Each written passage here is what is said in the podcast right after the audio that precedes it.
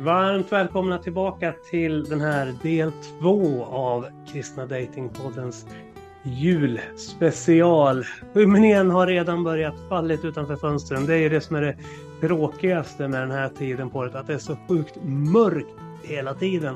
Och jag som är från Indien får ju sån D-vitaminbrist att jag blir halvsovande under en hel månad och sen fortsätter det i januari dessutom fast utan alla de här fina jullamporna som hänger överallt. Men du Silla, du tycker det är mysigt med all den här mörken och kylan och vintern?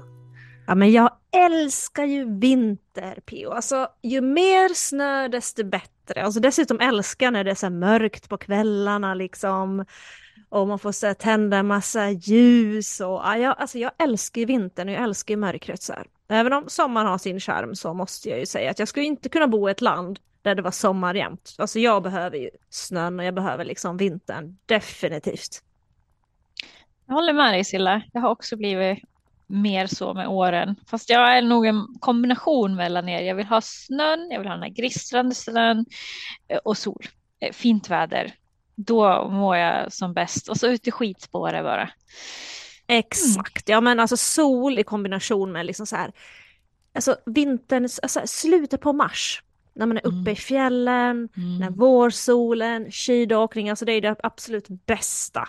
Det, ja. det finns ju få saker i livet som slår det faktiskt. Och då kan man slå sig ner i en snöhög och en varm kopp choklad och låta solen eh, göra sitt. Ja, faktiskt. Exakt. Det låter Ingen av er längtar liksom till stränderna, så här thailändska stränder med blått vatten och... Jo, men nu pratade vi om att ha det så hela tiden och det har ju sin skärm. Allt har ju sin skärm. Därför mm. har vi ändå tur och bo här i Sverige som har olika årstider. Så mm. att man får njuta av allting. Exakt, man får det bästa av två världar. Lite ja. så. Mm. Mm. mm. Undrar hur julen är i England och Irland? För jag tänker att de har väldigt mycket regn där på somrarna. Så det, frågan regnar de har regn året runt ska jag säga dig. Året mm. runt och väldigt mycket vind. Eh, dock när jag har prickat in mina resor till England och Irland så har det faktiskt varit fint väder. Och eh, kanske jag kan uppdatera er eh, hur nyår ser ut på Irland. Mm. Spännande! Ja, för om vi ska prata lite om nästa år och nyårslöften och sånt så är mm. ett av mitt, mina nyårslöften eh, att göra saker mer för min egen skull. Eller göra saker bara för att jag vill helt enkelt. Mm. Så jag har bokat en eh, resa alldeles själv till Irland över nyår. Oh, spännande! Ja. Det någon, uh, har du någon dejt inbokad kanske då med någon rödhårig irländare eller så? Nej, ingenting sånt överhuvudtaget. Jag ska åka dit och vara en riktig turist. Sites. Ja, mm. gå på sightseeing och kolla läget och sådär, upptäcka. Eh, mm. jag kanske har kommit på en affärsidé till dig och mig. Jaså, berätta mer. Jag tänkte att vi kunde göra en Silla and Tess on the road. Vi dejtar oss genom, eh, genom världen. Mm. Eller ja, tanken var väl egentligen Sverige från norr till söder. Mm. Vi kör Bumbelina. Vi börjar ja. från norr och så dejtar vi oss neråt och ser vart är det mest curry. Curry, vad är det du säger? curry. curry. curry. Ja. Det låter som en väldigt bra idé Tess. Faktiskt. Eller hur? Ja. SVT skulle säkert nappa på det här, tror du inte? Ja. Ah. Och så sen var, en gång i kvartalet så åker vi till något utomlandskt och, och kollar läget där och jämför. Mm. Vart, vart tänker du att det skulle gå bäst för oss? Ja, alltså vi är ju väldigt sociala. Så att vi behöver ju ett socialt land där de inte är så främmande för initiativtagande kvinnor. Så inte Italien Italien. Vi mm. tycker om mat, glass, mm. kommunikativa män, sport. Jag ser bara mm. fördelar. Alltså så här, italienare Tess, jag tror inte jag skulle kunna ha en italienare faktiskt. De är Fast ju... nu är du fördomsfull, vi måste testa. Det, det låter där vara till mm. SVTs program sen, vi måste testa först. Och det är ja. precis som man säger till barnen, testa först innan du mm. nekar. Mm -hmm. Ja, nej, du har helt rätt. Jag har ju fördomar kring italienska män, definitivt. Det är, jag var ju med Bumbelina i Portugal och Spanien, så det har jag lite erfarenhet av, men jag har inte varit så mycket i uh, Italien faktiskt. Vad säger jag har varit i Italien en gång.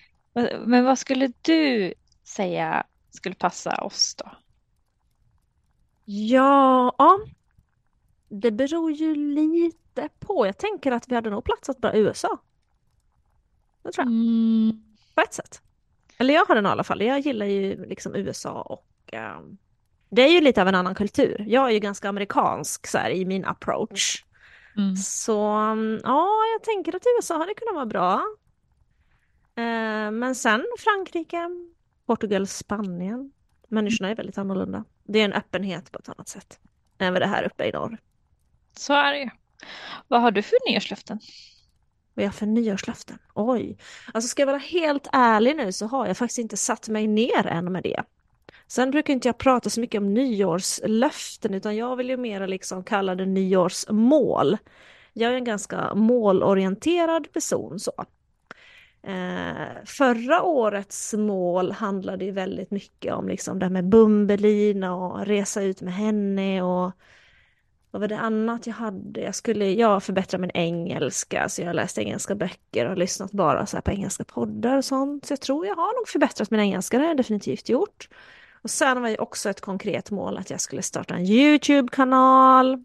Jag skulle ha 10 000 följare där, det har jag inte uppnått får jag väl säga. Det är det enda målet som jag inte har uppnått.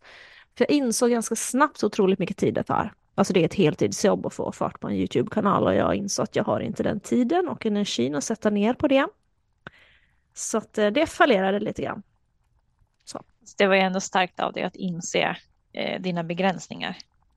Ja, men alltså ibland får man liksom ändå justera målen, tänker jag, lite grann längs med vägen. Ibland vet man inte riktigt så vad de här målen innebär heller när man inte har gjort det förut. Mm. Faktiskt, så är det. Men jag har lärt jo. mig filma och jag har lärt mig köra och filma med min drönare och allt sånt som jag hade som mål att göra också. Men tänk vad mycket du har åstadkommit på ett enda år. Ja, jag vet inte. Spontant ja, hallå, känner jag att jag inte gjort så mycket i år. Har inte du rest över halva Europa? Ja, jo. Byggt en van och rest över halva Europa lärt dig, vad sa du, mer engelska, bättre engelska. Du har ju liksom försökt skapa en Youtube-kanal för att nå ut för fler människor. Drönare och vad sa du mer? Du, ja, men du gick ju alla de här kurserna också. Samtidigt ja, ja det hade jag glömt faktiskt. Ja, det hade jag glömt. Ja, men det är sant, det har jag gjort. Mm.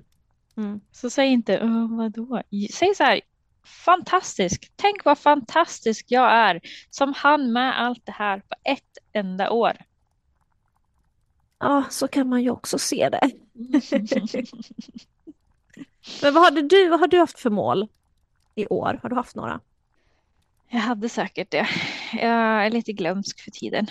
Eh, men eh, plus och minus har jag ändå haft ett bra år. Jag kan inte klaga. Mm. Så är det. Jag förstår. Mm. Jo, men jag tror att jag bestämde att det skulle vara lite mera eh, karriärsinriktat och göra lite mer hemma och så har det ändå varit.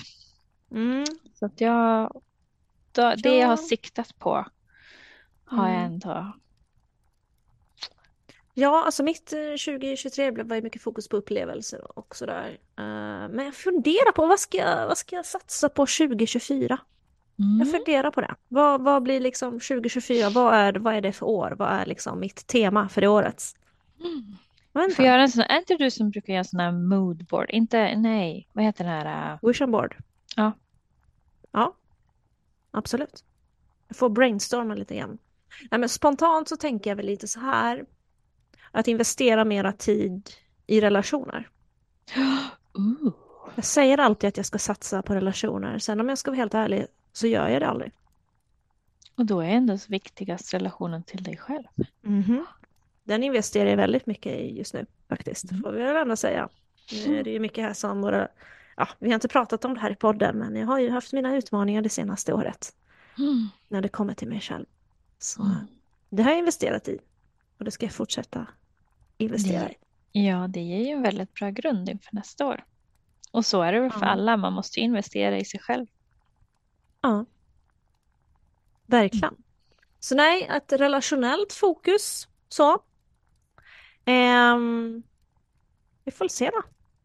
Jag hoppas att vi kan träffa någon Tess. Visst vore det lite kul? Du är väl också lite där att du gärna vill det? Ja. Sen är det så svårt att planera det. Det är ju det. De säger att det händer när du minst anar det. Ja, precis. Men, så man kanske ska tänka på något helt annat och så är det precis så. Så händer det när man som ja. minst anar det. Ja. Typ som lite för PO. Han hade inte planerat det och plötsligt bara så stod Kristin där. Precis, han fokuserar ja. ju på dig och att du skulle gifta dig inom ett år. Exakt, han försökte gifta bort mig istället så blev han själv bortgift. Ja. Mm. Mm. Oh, oh, nu fick jag världens bästa idé. Nu kommer ja, PO in här också. Silla kan ägna 2024 åt att hitta en man till Tess. Och Tess ägnar 2024 åt att hitta en man till Silla. Och då kommer det sluta med att ni båda bli gifta. Det blir glory. Båda är fortsatt singlar. Hey, och jag trodde, hade du suttit här och tjuvlyssnat nu när jag och Tessa snackat? Jag trodde inte du ens du var, var här, P.O. Va? Jag var iväg och fixade lite, men jag kom tillbaka precis när jag hörde att ni började prata om att gifta er eller att inte gifta er eller vad det var. ja, men det kanske det? är en bra plan. Bride to be 2024, Silla bride to be 2024. ja. Du, nu har jag mm. precis kommit på den här jättebra idén att jag och Silla ska dejta oss genom Sverige.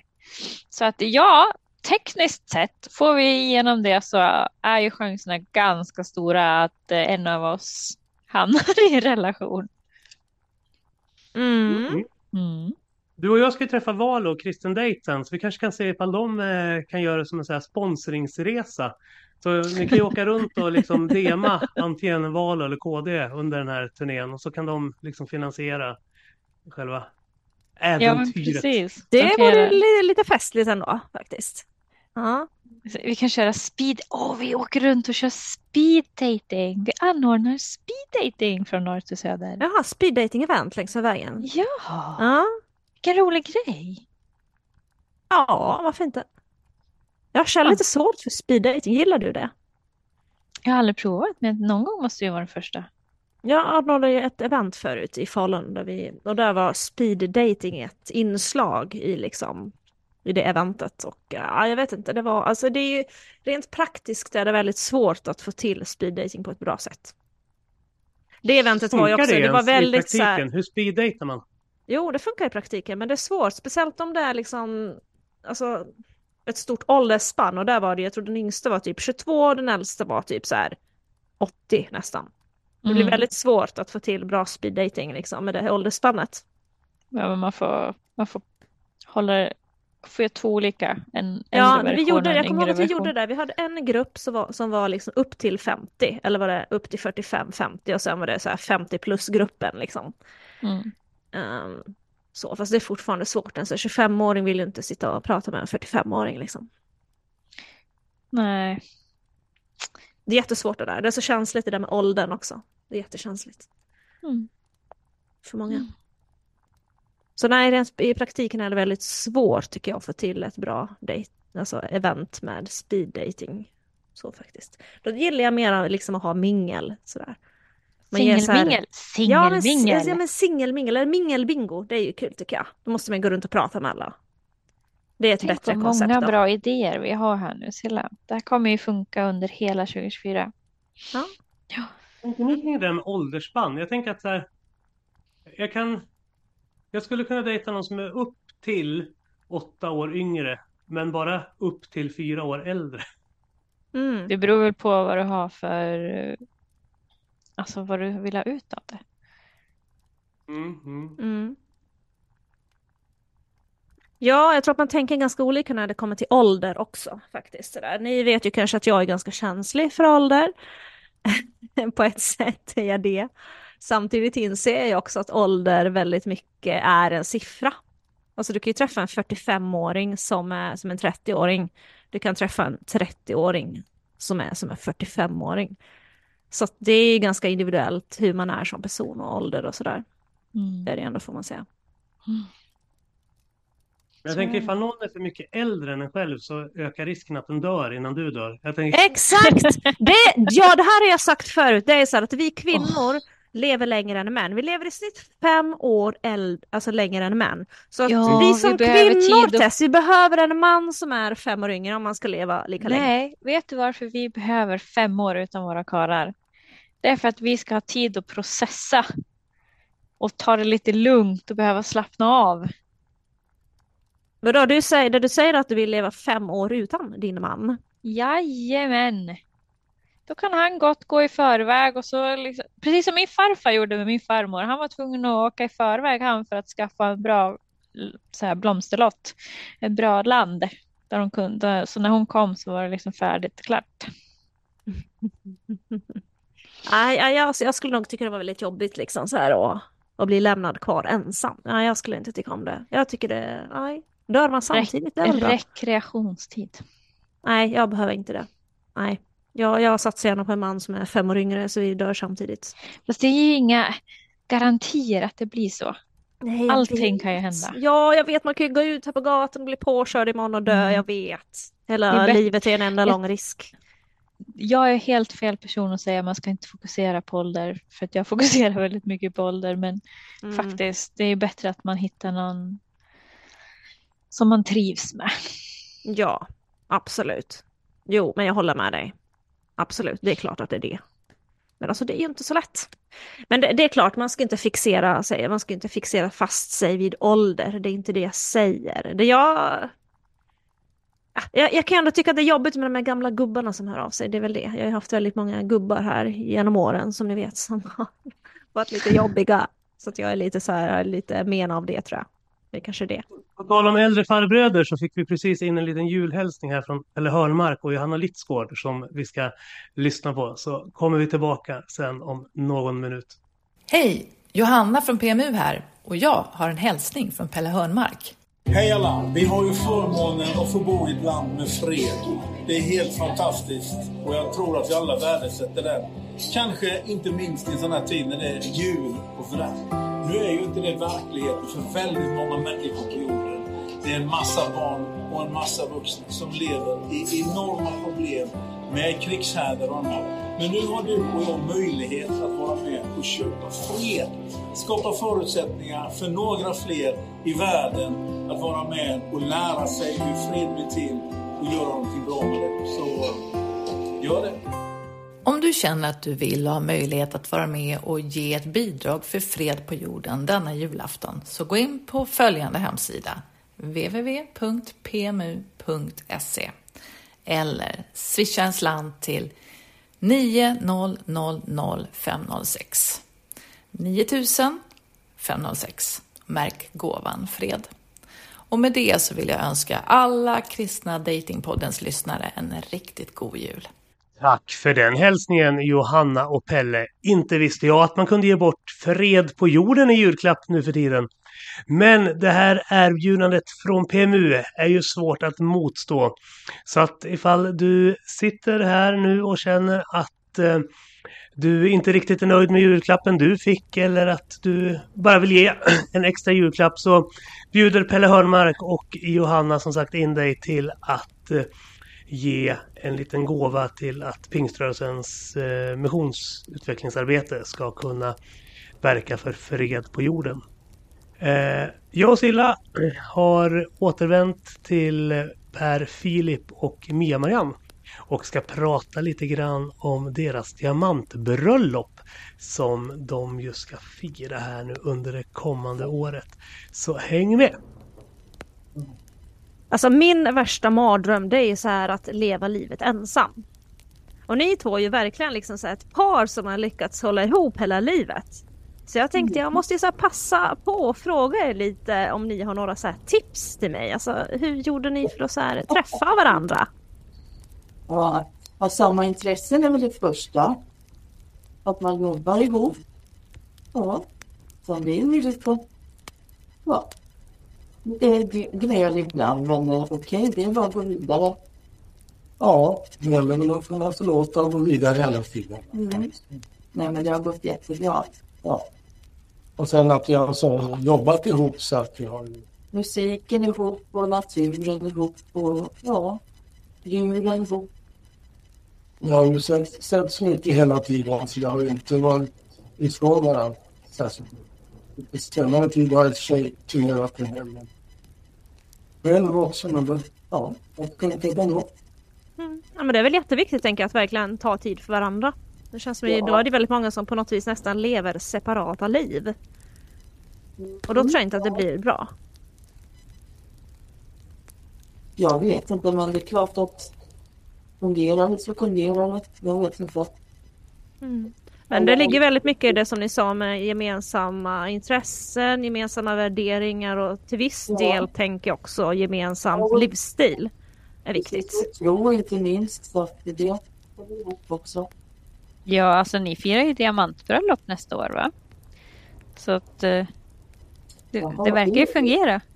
Ja. Alltså, det, det, har, det har ingen aning om. Inte jag i alla fall.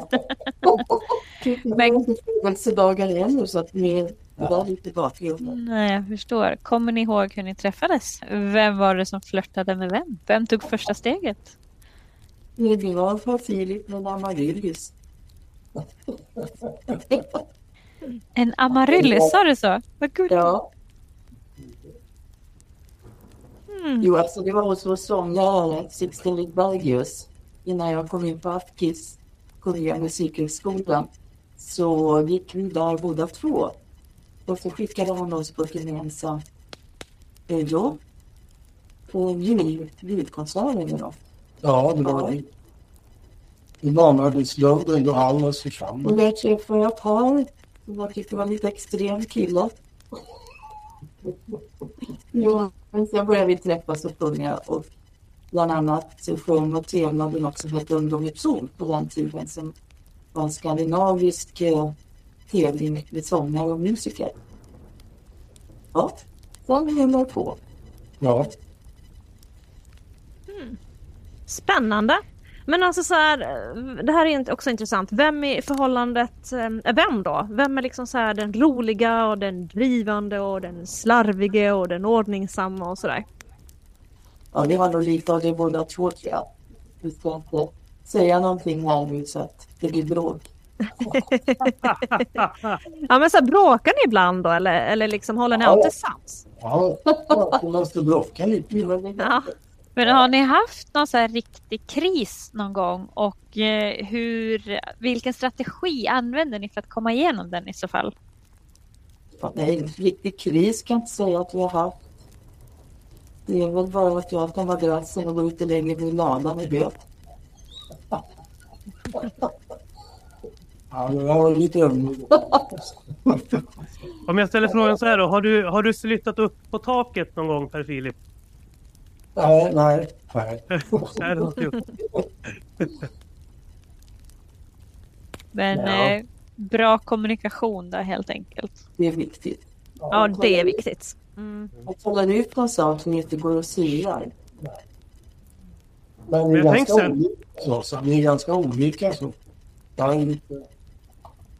Ni tänker så här att liksom, jag tänker så här opposite attracts. Jag tror inte att man ska vara för lika utan jag tänker att det är lite spännande så här om man kan vara lite olika och komplettera varandra. Det mm. låter som att ni tänker lite så också. Jo, men det är det. Så jag är tvilling och Per är oxe så att det säger det mesta. Men vem är den sprudliga och vem är den här lite mer lugna, blåa, trygga utav er två? Tvillingen är sprudligare. Okay. Oxe, är du majbarn? Oxen tänker lite bättre. Lugnare. Mm. Ja. Eh, vi har fått in en julhälsning av myspastorn Andreas Skogholm som vi ska lyssna på innan vi ska titta in hos en annan folkkär kristen artist med många år i ryggen. Vi ska få sällskap av Ulf Kristiansson som ska berätta om sin brottningskamp med Gud under canceråret som han nu lämnar bakom sig. Men först blir det mer musik av Mia Marianne och Per Filip följt av en hälsning från Pingstkyrkan i Bålänge. Men innan vi går vidare och lyssnar på er sång, kan ni berätta någonting om den? den? Ingen jul utan Jesus, vad är bakgrunden till den? Ja, vilket kul det är att det är ingen jul utan Jesus, som titeln säger. Så det var en, en, en, en text vi fick av en god vän som heter Ingmar Seltz som har skrivit dina texter och eh, tyckte den där kunde vara värd att tonsätta så det gjorde jag. Och sen sjöng vi igen den. Ja, det var en av näst största julhit efter den här barndomsjul. Men det handlar ju om, han berättar om julafton och Johan åkte, eller jul. Morgonen är var han åkte släde till kyrkan. Det var på Visingsö som jag bodde. Och han fick sin kristna tro genom eh, just julupplevelsen i kyrkan. Ja. Men då ska vi lyssna på den och sen blir det som sagt Andreas Skogholm och Ulf Kristiansson.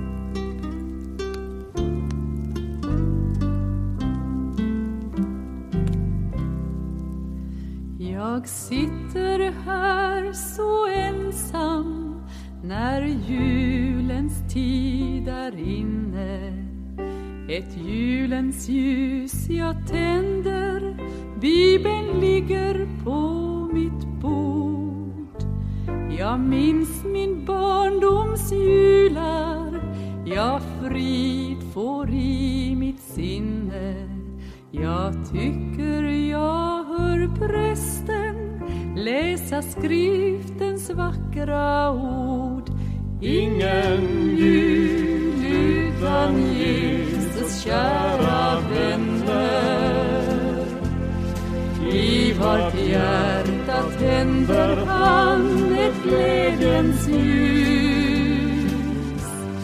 Ingen jul utan Jesus, ja du känner att han finns i varje och varje hus. Var juldagsmorgon for vi med släde till vår kyrka.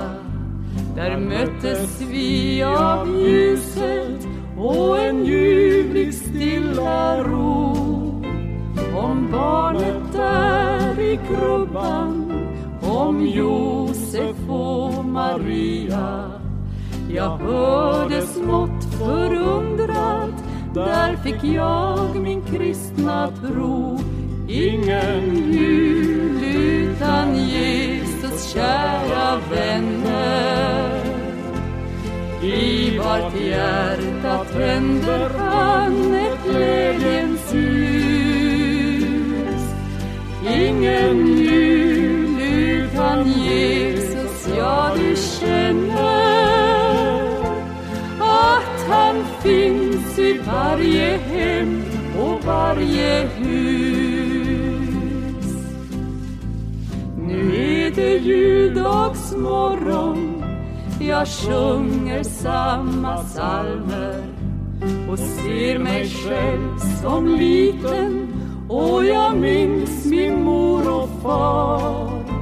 Ja, alla julens minnen de följt mig genom åren. Den frid jag en gång funnit den ska alltid leva kvar. Ingen lul utan Jesus, kära vänner. I vart hjärta tänder han ett glädjens ljus. Ingen ljus utan Jesus, ja du känner att han finns i varje hem och varje hem.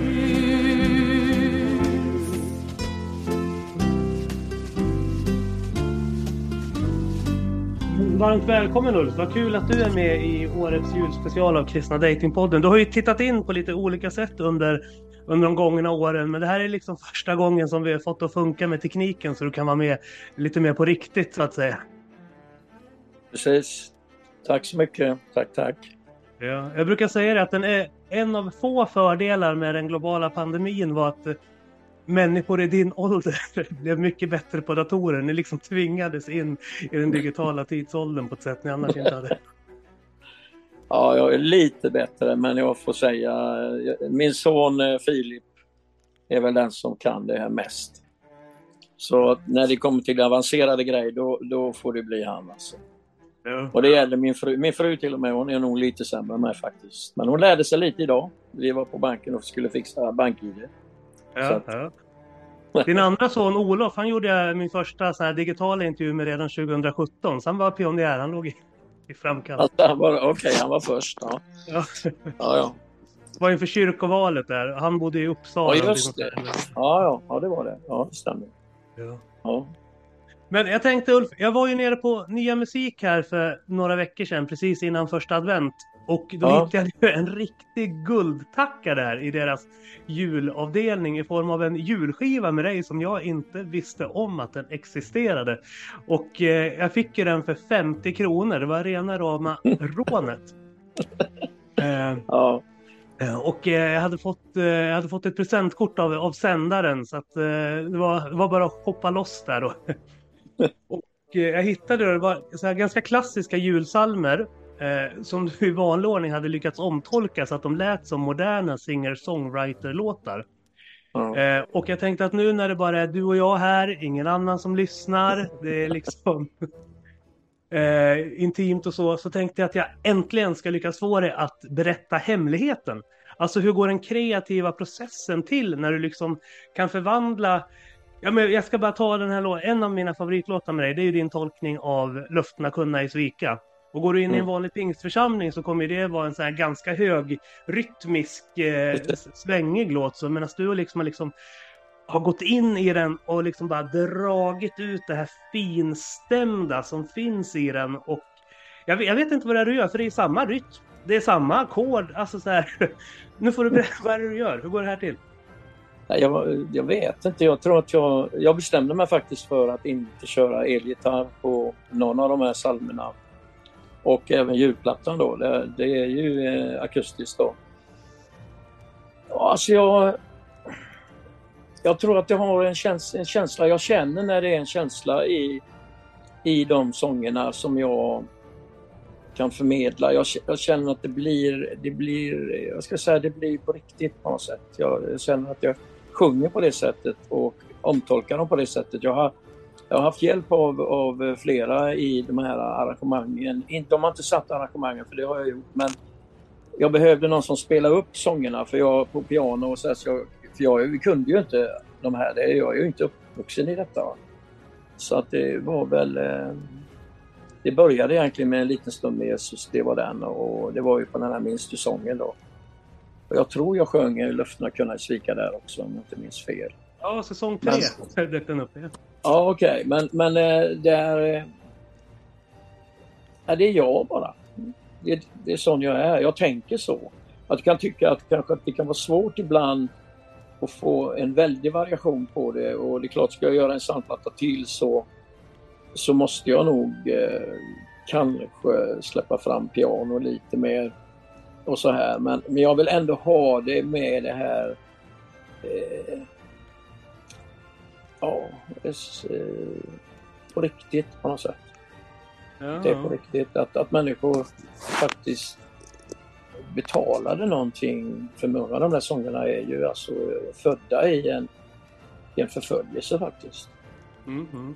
Så att eh, jag ville inte göra dem för glättiga och få dem liksom... Eh, och jag tror att de som spelar, om man spe- spelar i en pingstkyrka tillbaks i tiden så, så tyckte nog inte de människorna heller att de var glättiga.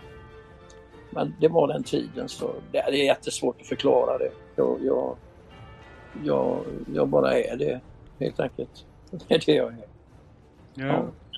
Den låt jag kanske är mest imponerad av på den här julpsalmskivan det är ju Fröjdas vart sinne som är en väldigt pompig pianolåt. Och ändå så här, det lyckas bli liksom när Ulf Kristiansson singer-songwriter av den också. Som är liksom låtar som min generation tycker inte att originalen är bra. Vi tycker inte det låter bra. Men, men Nej. du lyckas få det till att bli bra ändå trots att du inte alls tillhör vår generation. Utan du är ju den här generationen som gillar det här glättiga. Liksom, om jag ska raljera lite. Ja, men jag är inte uppfödd i det och jag har inte, jag har inte relaterat till det. Och jag eh, hann nog med under min tonårstid, min uppväxt, till jag blev troende då, 20, när jag var 21 då. Så kunde jag, då hade jag med mig allt det här med, med min uppväxt i pop, popmusik som det hette då, det heter ju inte rock. Och eh, det, eh, ja, jag, jag, även om det är mycket mjukare, så det är ju inte rock'n'roll, det är det inte, men så kände jag väl kanske att jag ville, jag ville tolka det, eller vad man säger då, ge, ge det från mitt hjärta. Och det är lätt, lätt för mig att göra det. med den bakgrunden som, som är skapar till, skulle jag säga. Då är det och, och, ja, jag, jag har favorit, jag tycker till exempel eh, tändas tusen jul, den är ju mera, den är ju nästan en poplåt liksom. I, i, på soundplattan. Och eh, flera andra där. Jag tog in Victoria där som var med och sjöng också. Men eh, ja, omslaget är, är ju jättefult. Så att, och det var ju en sån här panikgrej och bara tog en bild där i fåtöljen. ja, det är hemskt alltså. Jag vet att eh, vad heter det, Naxos och de klagar jättemycket på det. Jag tyckte var, det här är ingen julfilm. Du ska sitta med en eh, du vet med en, en, någon grej med något jul, du vet gran och det ska, det ska vara liksom eh, julglögg eller något sånt där. Alltså jag gör, jag gör inte det, så det, det gör jag bara inte. Så att eh, det blev som det blev. Men omslaget är fint, jag håller med om det om någon säger det. men, men du, hur har du motstått frestelsen att göra en, liksom en Black Ingvars och göra det tänker jag för att det kanske finns en marknad för. Alltså, de, gjorde, de gjorde ju en som hette någonting i stil med så här Holy Black Heaven Metal eller någonting sånt där. Ja. Jerusalem har aldrig gått i sådana tankar. Jag vet att vi, de ringde oss här, några, jag hade en fråga om det. Jag, det var någonting, det här är ju långt tillbaks nu, när de skulle göra den här. Jag tror att det var så, eh, salmerna de då gjorde eller nu minns jag. Jo, de gjorde ju psalmer. Gjorde de inte det? Det, det? det blev så i alla fall, för vi blev uppringda och frågade om vi på något sätt kunde hjälpa dem med det, som jag minns då. Ja, nej, jag... jag eh, Nej, jag vet inte vad jag ska säga om det. Jag tycker ibland man tar sånger och förstör dem. Det tycker jag. Då mm. tänker man nog mer på musiken än vad man tänker på budskapet. Tror. Mm, mm. Och då är det lätt, då, då, då har man inte rätt eh, avstånd tycker jag till det man gör. Det är min personliga uppfattning. Jag tycker kanske då, då ska man göra det mer kanske för att man ska sälja och så vidare. Mm. Ja, jag, jag, jag, jag har eh, nog vuxit ur det. Det har det säkert funnits i, funnits i mig genom åren också men och är lite för gammal nu för att hålla på liksom. Ja. och tänka i de banorna. Och de sånger med skörast text i Jerusalems diskografi, de är i och för sig ballader. Nu Om man bortser från Krigsman, för den är ju väldigt pampig va. Men mm. eh, annars är det med Jag vill ge dig en blomma och vad heter den då? Nej. Kom till mig. Ja, precis. Det, mm. där, drar, där drar du ju ner disten liksom för att texten ska hamna mer i fokus. Ja, det är ju sant. Det, det, ja, det är, nog, det, det, är nog inget jag tänkt på. Jag har nog tänkt mera på att det, det jag sjunger, det är som man säger så. Definitivt på den här plattan som kommer nu. Den, den är ju en... Den är definitivt en... Eh, ja, vad ska vi säga? En, en uppmaning jag skriver på själva omslaget. Jag har ett, en introduktion jag skriver. Egentligen så skulle jag skrivit eh, mycket, mycket mer kring varje låt på den. Men det blev så mycket text så att eh, Filip och jag satt och jobbade med det och så sa han pappa du kan inte ha det, det blir en bok. Och då tänkte jag faktiskt på, ja men varför skriver jag inte en bok? Så jag håller faktiskt på att skriva en, en bok till henne. Ja. Och då handlar det om, eh, handlar om eh, församlingen i Sverige. Den är ganska tuff så att jag tror att den kommer säkert och, och ha, sin, ja, ha sin roll i skedet som vi lever i. När du säger församlingen, menar du församlingen i liksom en bredare kontext eller om att vara församlingsbyggare? För du är ju liksom jag pionjärspastor och liksom jobbar med församlingsplanteringar. Ja, jag ser, jag, jag menar på att församlingen, Guds församling i Sverige har tappat fruktansvärt mycket mark. Och då går jag på mitt långa liv här. Jag har ju hållit på med det här i varje fall 52 år. Och ja, tittar jag bakåt hur det var när jag blev frälst och hur det är idag. Så mycket, mycket förändrats som jag tycker faktiskt också har... Jag menar, det finns alltid människor som brinner och så, det är inte det nu men jag tror vi har tappat väldigt mycket. Ja, vi har tappat väldigt mycket. Jag är nog mer frimodig nu än vad jag är och i synnerhet med allt jag gick igenom nu så har jag gått och tänkt ganska mycket på saker. Och jag tänker, jag, jag, alltså jag skriver en bok nu, så det ligger redan på plattan också i den här typen av texter. Jag har alltid varit en person som skriver det jag känner i nuet, skulle jag säga. Det är inte många texter som handlar om då eller så, även om det finns ju självklart på, på, på flera låtar med, när, jag, när jag talar om Jesus. Han, han säger att jag har förberett en plats för och så vidare på Prophet, det är ju en sån låt där. Men nej, jag, jag tror vi, eh, vi behöver vända om. Har du sett en film som heter Jesus Revolution som gick på ja. bio? Ja. Jag mm. tänkte, den var väldigt inspirerande. Jag började fundera över vilka som är hippies i Sverige idag. Har du någon mm. tanke där? Ja, jag är det. är du? är det du? Okej. Okay. Ja, jag, jag kände mig nog fort, både jag och min fru, vi sa det. Alltså vi grät ju bara när vi satt mm. Och vi hade ju med ett gäng från House, satt där och tittade. Alla var ju tårögda. Och det, det, då är ju den, vi har ju, de som är här, de är ju betydligt yngre än oss. Men eh, vi kände igen oss i, i den här hängivenheten, den enkla eh, kärleken till Jesus som kom över oss från början när vi, när vi blev frälsta, både jag och min fru. Det var ju, hon blev ju omvänd ett par eh, veckor bara efter mig. Och det storyn var ju liksom där i hela det konceptet. Jag visste ingenting om, om Jesusfolket då. Mm. När hon gjorde slut. Jag var ju inte, jag var inte omvänd då. Men jag, sen när eh, min bror kom och hade precis mött Jesus och bjöd med mig till Björngårdsvillan som var då. Och då var jag så redo i mig för då hade ju hon gjort slut och det hade det här som var och jag kände bara, jag, jag orkar inte det här med Jag, jag liksom spelade rock'n'roll och höll på där och det var ju allt som följer med med det och jag var trött på det. Mm. Så jag längtade väldigt mycket efter Gud. Jag trodde att det fanns en, en Gud, jag trodde det. Men jag hade ingen relation, ingenting. Så så var det och det, där sen så började ju det och jag har ju berättat hur många gånger som helst. Sen kom ju Jerusalem ut ur det. Mm, mm, mm. Med, med, man kan väl säga med en kyrka som inte fattar någonting. Mm. vågar jag säga faktiskt. Mm. Men eh, som sagt, skam den som ger sig. ja. Vi ska hoppa in i samtiden, för du lämnar ju en sjukdomsperiod bakom dig.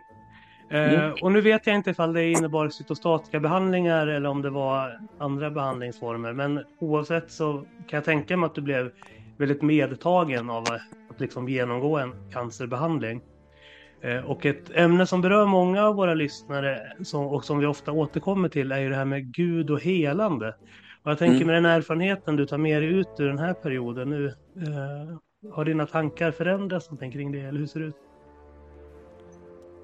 Ja, det, det har det gjort. Eh, men det är ju det är en positiv självklart så, så blev jag ju, menar, jag menar ju på att jag blev, jag blev räddad. Jag blev räddad till livet för jag hade ju egentligen, jag, jag kan säga så här, jag hade ingen, ingen, jag googlade aldrig på det här. Det är ju eh, bukspottkörtelcancer då, den är ju, den är, fick jag ju reda på sen va. Men det var ingen som sa det till mig och det var ju bra på ett sätt också. Men jag hade, jag hade min tro och den, den stod jag på. Det, det var inte att jag behövde... Klart måste jag varit tvungen för mig att jag fick stänga av väldigt mycket. Jag fick stänga av. Jag kände att jag kan inte träffa människor som, som oroar sig hela tiden, mer oro, oroliga än mig. Jag kan inte träffa sådana människor. Det, det skapar, det sliter på min tro om man säger så. Jag var mm. tvungen att beskydda den. Och jag höll den väldigt, väldigt, jag var väldigt noga med att hålla den där. Men sen hade jag ju människor här, de var ju för mig här konstant. Jag menar, det var sen var det ju människor utåt. Jag, jag valde faktiskt att gå ut med till Kristi kropp som jag sa. Jag valde att gå ut och då har vi ju människor över hela världen egentligen som, som kollade, kollade på de här klippen och jag la och så. Jag bara bad folk att be för mig. Mm. Så det var också gav en väldig styrka. Men jag hade en grund, alltså du vet, jag har ju hållit på här i, i i vårt hem mer eller mindre med bön, fasta för Sverige i, eh, nej, 19 år nu. Och, och, resan innan var Jerusalem var ju väldigt mycket fasta. Vi fastade hela bandet med crew och allting i ja, en vecka, två veckor. Det, det var inte ovanligt. Va? Och det är klart när man står, eh, det kan ju tycka, folk kan ju tycka vad de vill om det, men det är egentligen en, en, eh, ett sökande efter Gud. Jag vill ha mer av honom än vad jag vill ha av mina åsikter och mitt huvud och allt det Jag vill ha mer jag, och jag är beredd att ödmjuka mig om jag, jag vill lära mig någonting. Jag tror att det ligger i det här och sen så, jag stod på en, en väldigt bra grund men jag ska inte säga att jag inte, det inte svajade ibland. Jag hade en, en kväll synnerhet där som jag, som jag kom i en, en sorts, låg på sjukhuset så kom det upp i mig liksom, fin, finns du Gud? Det kom upp liksom en sån där, och den var, den tanken var ju, tänka vad har jag hållit på med då hela mitt liv? Det är ju, jag är det är ju sjukt liksom. Men då sa jag det till honom att du får ta det här nu, jag orkar inte med Jag orkar inte be ingenting, jag, du får bara göra det. Och mm. eh, sen så byggdes det upp. Ja, det, det, är så svårt när man när, har, när du frågar mig om det här så kan jag... Det är svårt för mig att eh, återge det med ord. Men det kom över mig så sakta och så, så gott i den friden som fanns och så hör jag honom i mitt hjärta säga att jag vill att du ska bli mer lik mig. Jag förstod att det fanns ett syfte med detta. Och det gav mig tro. Det gav mig faktiskt tro att stå på. Jag menar jag, min, min eh, Filip och, och de här sa ju det, jag fattar inte, du, du är ju inte du, du är ju inte knäckt, du är ju inte deppig. Jag, jag, vet att det låter som jag är Stålmannen men det, jag var inte det. Mm. Men själv kom Det du beskriver i intervjun med Urban Toms. Ja. där i, i dagen så skrev du att eh, den här skivan som kommer nu efter årsskiftet där du spelar hårdrock igen eh, eller gör en ny hårdrocksplatta igen för första gången på flera år så säger ja. att den kommer att beskriva din kamp med Gud och om hur Gud vann. Eh, och då tänkte ja, jag, okej, okay, han har skrivit en skiva om sin omvändelse liksom på 70-talet, men det handlar alltså om nu? Det, det handlar om nu. Absolut. Jag ska säga, låten Stygn, den, den hade jag kvar och jag, hade, jag fick bara inte ihop det i text med den. Alltså jag, jag kämpade ju med de här i flera år med de här texterna. Och, och så säger Filip till mig, pappa varför skriver du inte om det du har gått igenom specifikt då? Och alla kommer inte kanske förstå det helt, men då skrev jag liksom. Eh, han talar till mig och så säger han då eh, eh, jag var tvungen att ta dig till botten för att du äntligen skulle börja lyssna. Och då började du lyssna. Och, och jag, jag, jag kände, jag måste säga att jag kände en väldig glädje över att över att han var så nära mig och var där. Jag, jag, jag skulle önska att alla fick uppleva det, men eh, i, på det sättet man går igenom. Alltså man är ju, det, är ju, det, är ju, det är ju nära döden här. Det är ju det det handlar mm. om. Och jag tänkte på döden, döden. Jag är inte rädd för döden, kände inte det. Jag, jag vet att då kommer jag till Jesus, så att jag, det är jag inte rädd för. Men det är inte tid ännu. Jag har lite kvar jag ska göra. Mm. Så var det faktiskt. Så, att, eh, så jag fick göra klart plattan, men jag tror faktiskt det är mer än det som ska göras. Mm. Mm. Vi ska snart återvända till studion där Roland Utbult och Silla och Therese sitter och väntar. Men avslutningsvis så eh, har jag en fråga. Vi har precis eh, pratat med eh, Urban Ringbäck och Anders Wist och eh, då pratade de om vilka salmer som har betydit mest för dem genom deras liv. Och då nämnde Anders att den enda som bär eh, var hans favorit. Och jag och mm. Urban sa ju direkt att jag och Ulf Kristianssons tolkning av den är ju den optimala versionen. Så vi tänkte att lyssnarna skulle få höra den. Men ja. innan dess så skulle jag vilja höra lite grann om, hur, om din relation till den texten. Eh, om den har förändrats över åren. Jag tänkte du pratade lite grann nu om att när du liksom befinner dig nära döden, att det enda som bar då var Guds närhet och att du kunde vila i Guds kärlek och omsorg. Ja. Det, det, det är klart att när jag sjöng in den så visste jag inte om det här. Det det, det, det, jag, jag tror att, eh, jag tror att eh, när jag väljer salmer så tittar jag väldigt, för jag kan inte alla musikaliskt och jag kan inte melodierna fullt ut. Och inte alls ibland också, så var det väl, nu kan jag inte säga att just denna salmen eh, var stack ut på det sättet för mig, men den var i det paketet som jag gjorde. Av att den var viktig för mig att ta upp det som var där med att jag, det enda som bär, det är ju, det är ju han. Vad, vad finns kvar liksom? Och jag tror att eh, jag kunde sjunga den med hjärtat faktiskt också. Så att jag... Ja, jag, jag, eh, jag har ju relation till flera av de här psalmerna som eh, betyder, de, de, är o, de är osminkade, skulle jag säga. De är ganska obarmhärtiga i sitt sätt att ta hänsyn till att människor ska fatta eller inte fatta. Jesus var ju sån. Alltså ni förstår ju inte vad jag pratar om här. Så att en människa som inte har relation till Guds nåd har, förstår han förmodligen inte. Men det kan ju vara en dragning in i att förstå vad det är vi bygger på. Jag menar, det finns ingen av oss som har, kan skylta med vår rättfärdighet liksom, på det sättet. Vi är rättfärdiga genom honom, men jag är rättfärdig. Det är viktigt att jag förstår det. För om jag är mera på den sidan att jag är orättfärdig eller att jag inte är förlåten, då, då, då blir det eländigt alltså. Så att det är viktigt att, att, att säga det. Och jag tror att i sjukdomen där så var det en stund också när jag faktiskt sa, sa rakt av till, till Satan, alltså djävulen, och så kallar han vad ni vill. Så du bestämmer inte när jag ska dö. Så, så. Och det, det, det, gör du inte. Det är Gud som bestämmer när jag ska dö. För jag lever inte, jag står inte på min rättfärdighet. För gjorde jag det, då har du ingång i mig, då har du, då har du möjlighet. Men jag står inte på det, jag står på hans rättfärdighet. Och där kommer jag stå hela mitt liv. Mm. Och det, allt det där gav väldigt tröst och väldigt styrka in i mig. Så det här mörkret som kom försökte ta, ta grepp om mig, det, det blev inte så. Mm. Ta mig rätt för att jag säger inte att jag visslar mig fram genom livet och allting är så perfekt, men jag kan säga att detta var den upplevelsen och den är väldigt ärlig.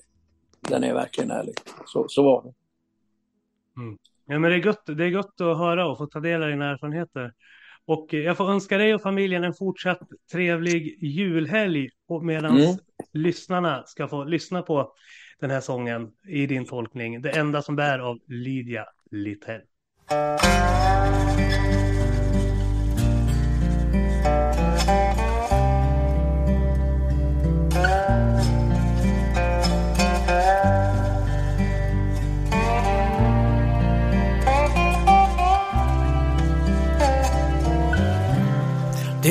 Enda som bär. När allting annat vacklar. Det är Guds nåd och hans barmhärtighet. All jordisk berömmelse och glans den slocknar när sist jag står hos Gud i härlighet. Det enda jag vet det är att nåden räcker. Att Kristi blod min synd och skuld då täcker. Det enda jag har att lita till en gång det är Guds nåd.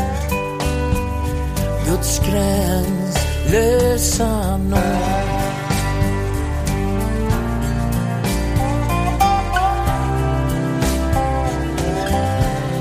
Det enda som står igenom alla tider. Det är hans kors och blodets säkra grund. Till allt vad jag byggt av hö och strå, det faller. Det varar blott en kort och flyktig stund. Det enda jag vet det är att nåden räcker. Att Kristi blod min synd, min skuld då täcker. Det enda jag har lita till en gång. Det är Guds nåd. Hans gränslösa nåd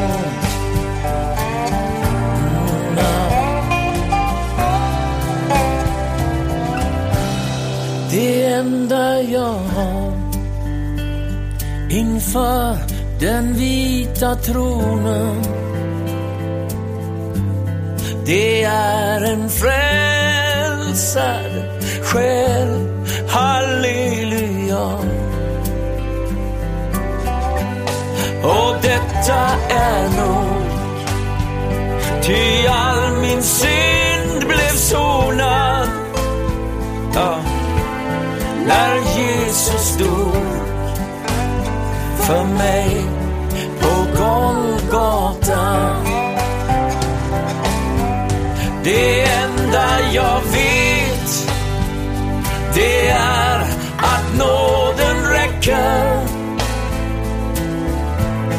Att Kristi blod min synd, min skuld och täcker. Det enda jag har att lita till en gång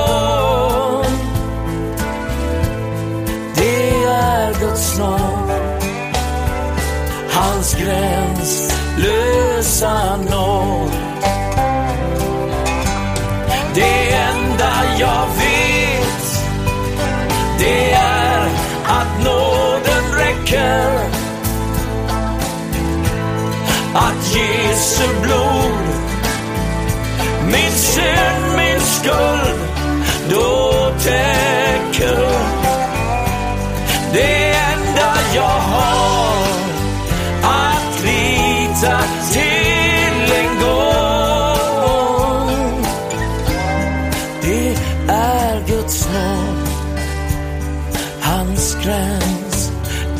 Gränslösa nåd. Ja.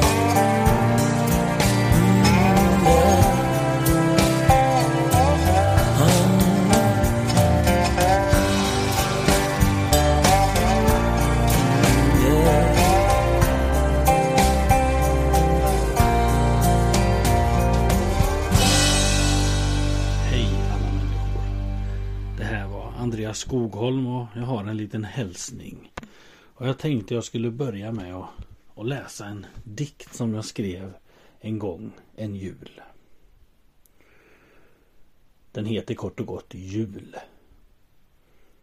Den är på ingång med buller och bång. Eller snarare glitter, bjäller, klang och fnitter. Gröt och julklappar. Jesus och tomtar. Stress och godis. Slask eller is. En positiv tid. Eller så tar det negativa vid. För vissa känner inte frid. För dem är julen istället strid. En kamp mot ensamheten, en sorg mot bundenheten, en längtan efter friheten men lever med glömskheten. Men alla har det olika. Vi får minnas våra jämlika, glädjas med det glada, sörja med det ledsna och ständigt leva i det ljus som Jesus ger. Jag tänker, eller det är ju så att vi vi människor vi, vi har det olika. En, en del har det riktigt bra och, och är, är själva men inte ensamma. Och en del är själva och ensamma. Och en del är tillsammans med andra fast fortfarande ensamma. Och, ja, men vi lever liksom i olika stadier och vi är olika personligheter. Och, och jag tänker att det som binder samman människan eller det som jag har funnit i mitt liv är ju att, att Jesus är den som är den stabila som håller hela vägen oavsett fall människor sviker runt omkring så så är Jesus den som håller och ibland är det ganska svårt att, att ta in ibland är det svårt att se se praktiskt liksom. Men Jesus har sagt min frid ger jag er. Min frid ger jag er. Jag tror att det finns en önskan, min övertygelse är att det finns en önskan av ifrån Jesus att ge oss av sin frid, att fylla oss med sin frid. Och oavsett då ifall man är med andra och att man känner sig ensam och sånt där så då tror jag ändå att det finns en möjlighet att få bli fylld av Jesu frid. Jag tror inte att det kan ersätta ensamheten kanske eller att det eh, det behövs ju också liksom. Man behöver ju människor i sin närhet. Och, och, och det är ju ett kapitel för sig. Men att ha den här friden från Jesus och veta att man är älskad och sånt där. Det tror jag är en nyckel i livet. Och jag tror att man söker den genom att försöka att Alltså genom att vända sig till Gud. Försöka att ta tid med Jesus. Försöka att liksom låta han få ta mer plats i ens eget liv. Att hitta honom i, i bönen, att hitta honom i bibelläsningen, att hitta honom i sången, att hitta honom i tystnaden. Att omringa sig med Jesus och Johannes döparen han han säger att eh, han, han säger att det är Jesus som ska bli större och, och Johannes ska bli mindre. Han, han vet ju om sitt, han är ju en, en stor predikant som döper människor, omvänder till då. Men han pratar om en som ska komma efter och så när han kommer han säger till sina lärjungar att Jesus ska bli större. Och jag tänker att det är det jag längtar efter i mitt eget liv. Och jag tror att det är en, det är en nyckel i, i våra liv att låta Jesus bli större i våra liv. Att, att låta han fylla vårt inre och att lägga bort delar av oss själva. För att låta Jesus få växa. För att jag tror att det är i Jesus som vi liksom hittar oss själva. Så jag vill avsluta den här hälsningen med att läsa en till dikt. Som heter Ta mer plats. Jesus, väx inom mig, bli större än mitt jag. Fyll mitt inre med din underbara lag. I dig blir jag mig själv, den jag är tänkt att vara. Gud, ta mer plats. Precis som Johannes döparen sa. Du fyller mig med kärlek, glädje, frid och tålamod. Tar bort min själviskhet, låt mig förstå att du är god. Var större än mig själv, mitt eget är värt noll. För blott hos dig finner jag frid. Jesus, du har all kontroll. Gud välsigne er. Gud välsigne er i livet och Gud välsigne er i er relation tillsammans med Jesus. Alltså en sak som jag känner att, alltså jag, har, jag blev så fruktansvärt arg i veckan hörni. Och det är för att det har pratat så mycket nu, jag vet inte om ni har sett det i media, om huruvida liksom män och kvinnor kan vara vänner. Alltså det här är liksom i min värld helt absurt. Alltså i min värld är det helt befängt att vi så 2023 ens ska behöva ha diskussionen om män och kvinnor kan vara vänner. Alltså självklart så kan vi vara vänner. Alltså, det, alltså oavsett om du är pastor eller ledare i en kyrka så är det ju väl inte en självklarhet. Alltså det borde vara en självklarhet att vi ska kunna umgås över könsgränserna. Och, och, kan man inte det, har man på något vis en sån sexuell laddning till det motsatta könet, ja men då tycker inte jag att man är lämplig som pastor. Eller vad tycker ni? Man måste ju kunna umgås med både män och kvinnor. Även ja, enskilt. Ja. Eh, självklart. Nu hängde jag inte riktigt med vad, vad pastorn kom in i det hela.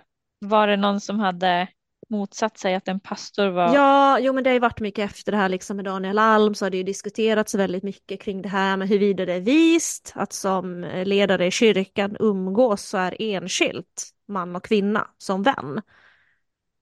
Men jag tänker att har man liksom som pastor inte den förmågan att man kan umgås på tu man hand med en person av motsatt kön, då tycker inte jag helt enkelt att då är man inte lämplig att vara pastor i en kyrka. Men det kan jag hålla med om, absolut. Eh, men jag ser inte heller problemet med att kvinnor och män är vänner. Sen är det ju alltid lite individuellt var man sätter gränserna. Alltså vad mm. är vänskap och vad är flört? Eller vad mm. man ska säga. Precis, och det kan man väl diskutera ganska länge så, men alltså att vi män och kvinnor ska kunna vara vänner, det är väl en självklarhet? Absolut. Det finns jättemånga och särskilt vid eh, när man börjar närma sig livets slut, eller alltså de äldre åldrarna, eller hur jag ska säga mm. det, som hittar stöd i varandra oavsett om du är man eller kvinna. Mm. De kanske går ut på promenader, spelar boll, trädgården, går på bio, konserter och allting sånt där. I ren vänskap. För Exakt. att de kanske har mist, ja, men mist sin ja, men de kanske inte har så många kvar. Mm. Om vi säger så. Då. Ja, man så. behöver inte vara gammal för det tänker jag. De flesta av dem jag umgås med, mina vänner, är ju faktiskt män. Ta mm. P.O. till exempel här, han är gift. Vi har varit vänner jättelänge. Ja. Alltså det är ju, jag har jättemånga manliga vänner. Tänk vad ja. ensamt det hade blivit för mig om jag inte fick umgås med mina manliga vänner längre. Helt befängt. Ja. Det har mycket med könsroller att göra också. Alltså att den här bilden av att män och kvinnor inte kan vara vänner har att göra med att män antas vara på ett sätt och kvinnor antas vara på ett annat sätt. Eh, och det där kommer jag ihåg lite grann från dagis också, att eh, när killarna lekte tillsammans så handlade det nästan alltid om någon form av så här tävlingsmoment. Att det var så här att man lekte innebandy eller att man lekte krig eller eh, raceade med cyklarna och sånt där. Medan tjejerna oftast hade med sig relationella lekar, att vi kunde eh, skapa ett kungarike där jag fick vara kung oftast eftersom jag var den enda killen som var road av de här lekarna och sen så var det eh, drottningar och prinsessor. Alltså man spelade typ, man lekte olika teatrar och så här dramadrivna lekar och sådär. Eh, och jag tänker att de som inte passar in i de här mer stereotypa könsrollerna, att man, för jag tänker mig att Silla troligtvis tyckte det var mycket roligare att spela innebandy med killarna på samma sätt som jag tyckte det var roligare att uh, leka kung och drottning med tjejerna. Så. Ja, uh, fast det är, därför, det är ju därför jag växt, jag har ju växt upp i en värld med bara män. Jag har växt upp med tre brorsor, sen bodde jag på internat i fyra år med tolv stycken killar och sen har det fortsatt sådär. Så att jag är väldigt liksom präglad av det. Liksom. Jag känner mig fortfarande idag mycket mer hemma och bekväm i manliga sällskap än vad jag gör med kvinnor överlag. Så. Jag kan ju fortfarande känna att jag har lite sådär, jag blir lite obekväm om jag ska gå på en sån här tjejmiddag med 15 stycken tjejer. Då blir det lite sådär, det faller sig mer naturligt att jag umgås med män om vi säger så. Definitivt. Ja, och där tänkte jag passa på att fråga ut Tess, för en sak du och jag har gemensamt till det är att vi inte förstår oss på tjejer i grupp. Det gör vare sig du eller jag, alltså det mm. sociala mm. samspelet mellan tjejer i grupp. Men jag vet att Therese kan det här, så att hon ska få undervisa oss nu om hur det sociala samspelet mellan tjejer i grupp fungerar. Det kan vara ja. för andra killar känna till också. jag är inte riktigt säker på vad du menar. Alltså, kommer du in, eller jo, jag vet vad du menar, men äh, det där är så otroligt olika. Oftast så, har ju, så är det ju så att de här tjejerna har ju känt varandra en längre stund eller har liksom kommit in med varandra. Och då har det ju liksom men det är det här med tillhörighet helt enkelt. Eh, och, eh, ja, P.O. du måste ställa specifika frågor. Jag vet inte riktigt hur jag ska förklara det här. Det är ingen som hatar någon annan helt enkelt. Eh, alla är jättetrevliga och snälla och eh, om du kommer in och också ställer frågor och är jättetrevlig och snäll så kommer du passa jättefint in. Mm. Mm. Jag, tycker, jag tycker min jag... bild är att det är mer komplicerat än så. Det är så här, ja, jag håller med. I alla fall, tycker... alla fall för tio år sedan, alltså, så här, folk skulle gå på toaletten med varandra. Och liksom ja, här, men det är ju för att vi går dit och skvallrar och fixar håret och man ska sminka sig lite och man passar på det spelar ingen roll om du är 15 stycken eller tre tjejer. Eh, alltså är vi tre, ja visst då går vi på toaletten en och en. Men eh, om vi är ett gäng och man är ute och käkar middag, ja men det är väl klart att man kanske går två och två eller tre och tre på toaletten. Och det är bara för att man ska kunna få lite tid tillsammans, skvallra lite. Mm. Oh, vad tycker du om den här killen? Har du sett den där bartendern? Eh, vad tycker du om morgondagens upplägg? Mm. Sådana här saker. Man får lite mm. egen tid i, i egen tiden. Ja, men det, det är jag totalt med på, absolut. Men jag, jag vet inte, jag har lite svårt med liksom. Jag har inte supermycket tjejkompisar heller. Det är som att jag går inte riktigt hem så här hos tjejer. Jag, inte, jag upplever liksom inte att man... Jag blir inte omtyckt, jag vet inte vad det är. Vilken tur att du inte är lesbisk. Då hade det varit riktigt jobbigt. ja, då hade det varit jobbigt. jag tror att du hade fått otroligt väldigt många att välja mellan om du var lesbisk däremot. Ja, det är väldigt tveksamt. jag tror att det kanske bara är en skev självbild helt enkelt, Silla. Det handlar ju alltid om vem man hamnar med. Mm. Ja, mm. det är väl så. Jag tror Vilken attityd man har. Ja, jag tror absolut att om du går in till en grupp tjejer som är dina absolut motsatser. Om du mm. kommer in till ett gäng tjejer som är pio, alltså pio personligad. Då kanske du inte blir jättemycket omtyckt för att ni inte har riktigt samma åsikter om saker och ting. Mm. Ja, det är nog sant. Men om vi ska fortsätta på det här med män och kvinnor och vänskap då. Mm. Alltså vad anser ni om det? Jag, jag, jag tänker så här, är man ledare i en kyrka, om man inte har liksom förmågan att kunna sitta i ett rum tillsammans med en person av motsatt kön, då tycker jag att man inte är lämplig som pastor. Upplever man så mycket spänning att man inte klarar av det, ja men då ska man inte vara ledare i en kyrka. Faktiskt. Nej, och jag tänker mig att så här, det Billy Graham Rule handlar ju säkert om brottningsmatcher som Billy Graham hade. Jag läste en artikel som handlade om att han inte ens, han gick med på att träffa Hillary Clinton ensam ifall Hillary fixade så att rummet var tillräckligt stort. Mm. Och, jag, och jag tänker att det säger ändå någonting, alltså så här, mm.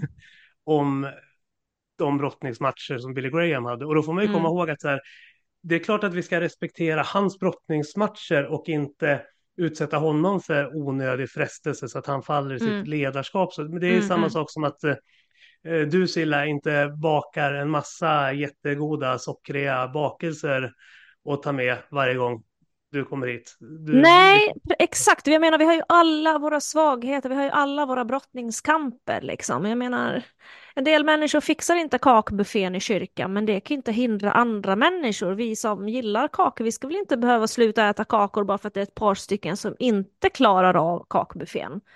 Alltså det är helt befängt.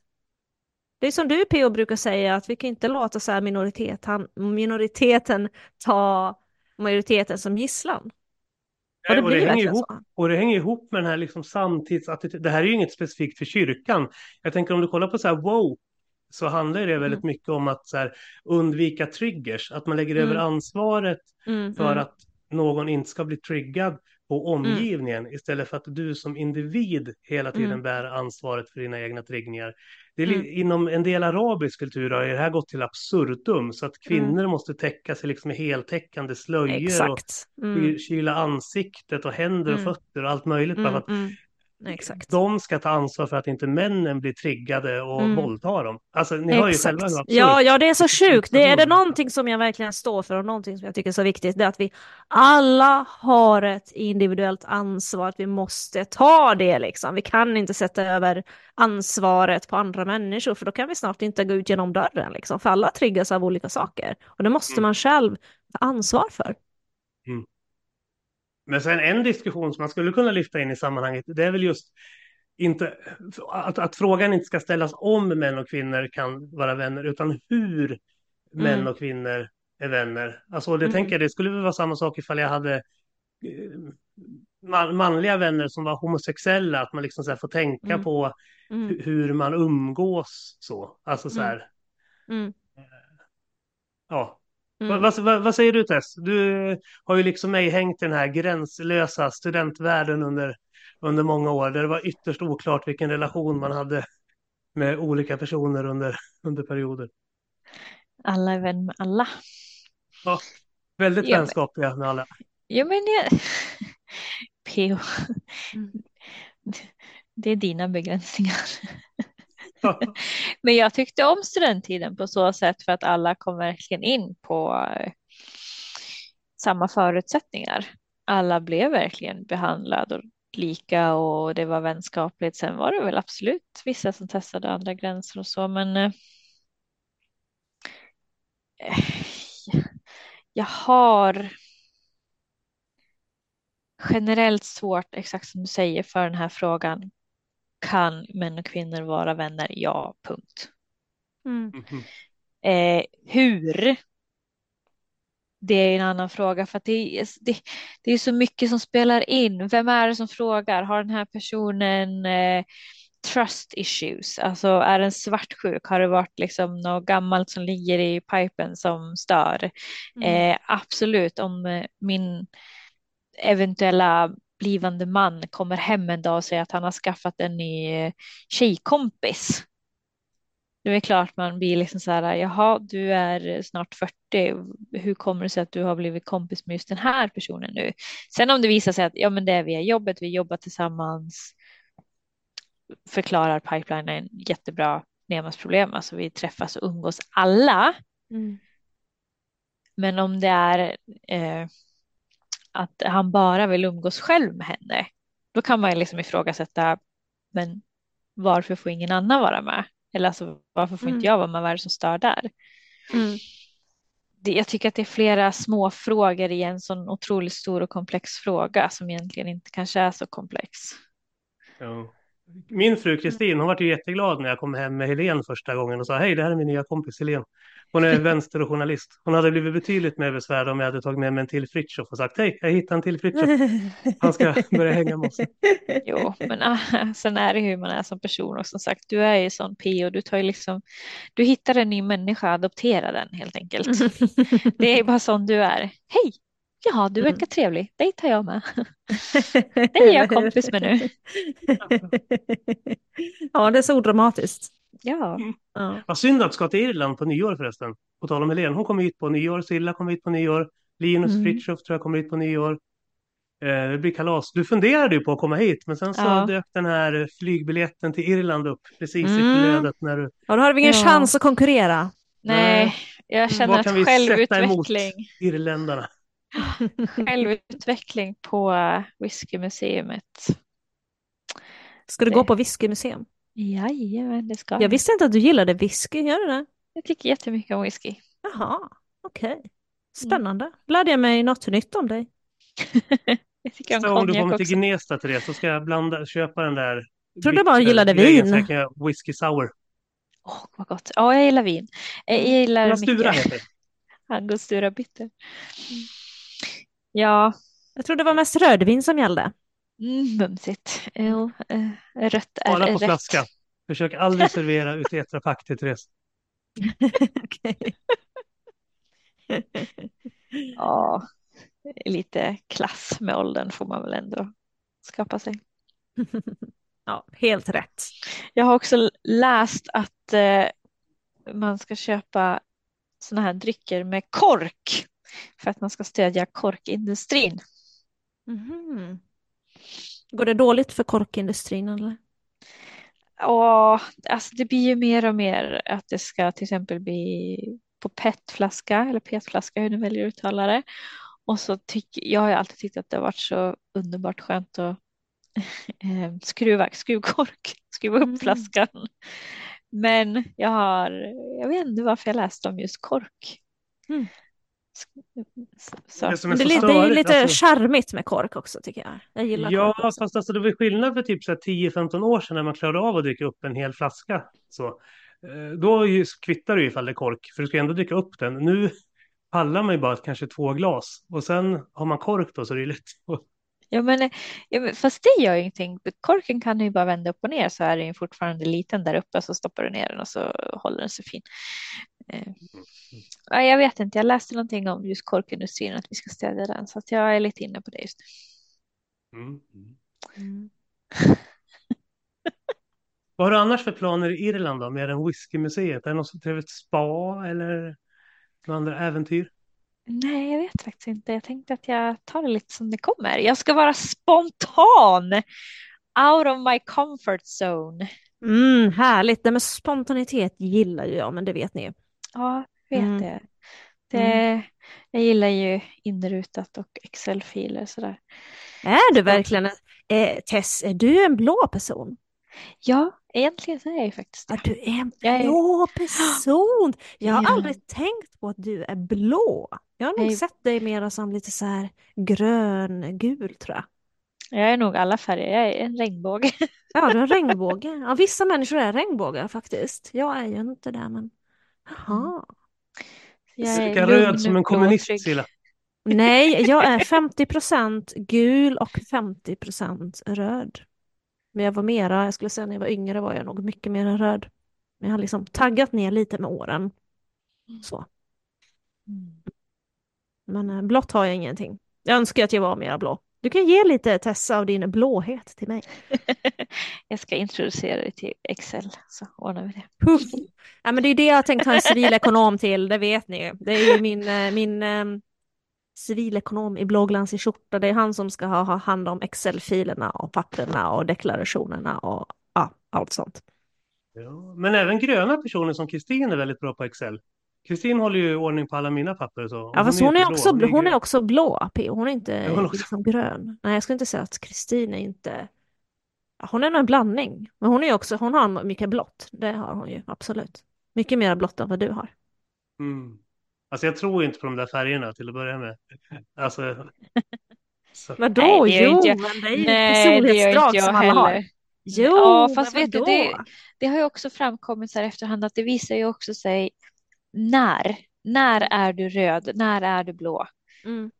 För att du kan, Ja, vara, alltså, du kan vara en sak på jobbet, du kan vara en sak hemma och du kan vara en sak på, med vänner. Så det är liksom, ja, så det är klart, till och med jag kan ju liksom ta på mig den blå rocken ibland om situationen kräver det. Det kan jag definitivt. Men det är inte så här att det är inte mitt vassaste S. Det är det ju definitivt inte. Jag är ju definitivt inte den typen av person. Men inte det sagt att jag inte någonsin kan vara blå. Det kan jag. Jag deklarerade häromdagen, då var jag blå. Men jag var tvungen att göra det. ja det är bra Silla. Ja. Vem vet, det kanske finns någon ensam lyssnare just nu som sitter och tänker att ja, men den där Silla, hennes Excel-filer ska jag få koll på. ja, tänk om det finns någon sån person. Det vore Eller någon som sitter och tänker att den vill vara fyren i din stormvind. ja, man vet aldrig vem som dyker upp när man minst anar det. Det är väl det som är spännande med livet. Det blir ju sällan som man har tänkt sig det. Mitt liv har ju verkligen inte blivit som jag har tänkt. Nej, vad skulle 15-åriga Silla säga om dig nu? Vad 15-åriga Silla skulle säga om mig? Ja. Ja, men hon skulle säkert vara imponerad av en del saker. Sådär. Eh, Resa med Bumbelinan skulle hon ju tycka var kul. Sådär. Men jag tror inte att 15-åriga Silla hade velat vara så ensam som hon var. Hon hade nog eh, förmodligen tänkt att hon var gift när hon var 20. Det tror jag. Mm. Ja, Mm. kanske skulle Men ta så blev det inte. en liten minisilla. Vad sa du? Du kanske skulle ta adoptera en liten minisilla. Nej, nej, Ensamstående silla. Nej. Vad är det du försöker säga här, P? Att jag ska skaffa en bebis själv? Aldrig i livet. Eller Det en där är- Du tänker på en hund nu? det där är lite intressant för att eh, min yngsta dotter vill att jag ska skaffa barn. Jaså, okej. Ja, och hon har pratat om det jättemycket nu. Och så Oj. frågade hon mig häromdagen, men mamma kan inte du gå till doktorn? Så att doktorn kan hjälpa dig att skaffa ett barn. Grejen är ju den att min exman har ju en, eh, en sambo. Eh, så jag sa det, ja men kan du inte fråga pappa istället då? Mm. Eh, om han och eh, hans tjej kan skaffa barn istället, för det är nog mer troligt. Mm, mm. Och så säger han så här, nej, det kommer aldrig hända. För de Mhm. kommer inte gifta sig. Mhm. Okej. Ja. Lite nykonservativ, det är mysigt. Ja, konservativ nya- dotter du har, En det är bra. konservatister som Ja. växer upp. Ja, det är bra. Me like. Ja. Så Ja. att, ja.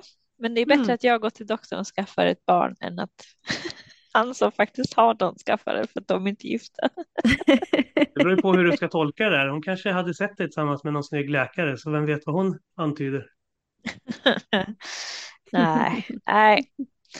Jag blir inga barn gjorda, det kan jag säga dig. Japan gjorde. Nej, det blir inga barn gjorda här heller tror jag. På tal om dina barn, hade inte de ett litet sångnummer för våra lyssnare? Du vet väl om att du är värdefull? Ja, Ja. Absolut. vi kan väl kolla ifall de är sugna så ska vi se om vi kan ratta in dem på ett bra sätt i, i programmet. Du vet väl om att du är värdefull Att du är viktig här och nu Att du är älskad för din egen skull. För ingen annan är som du.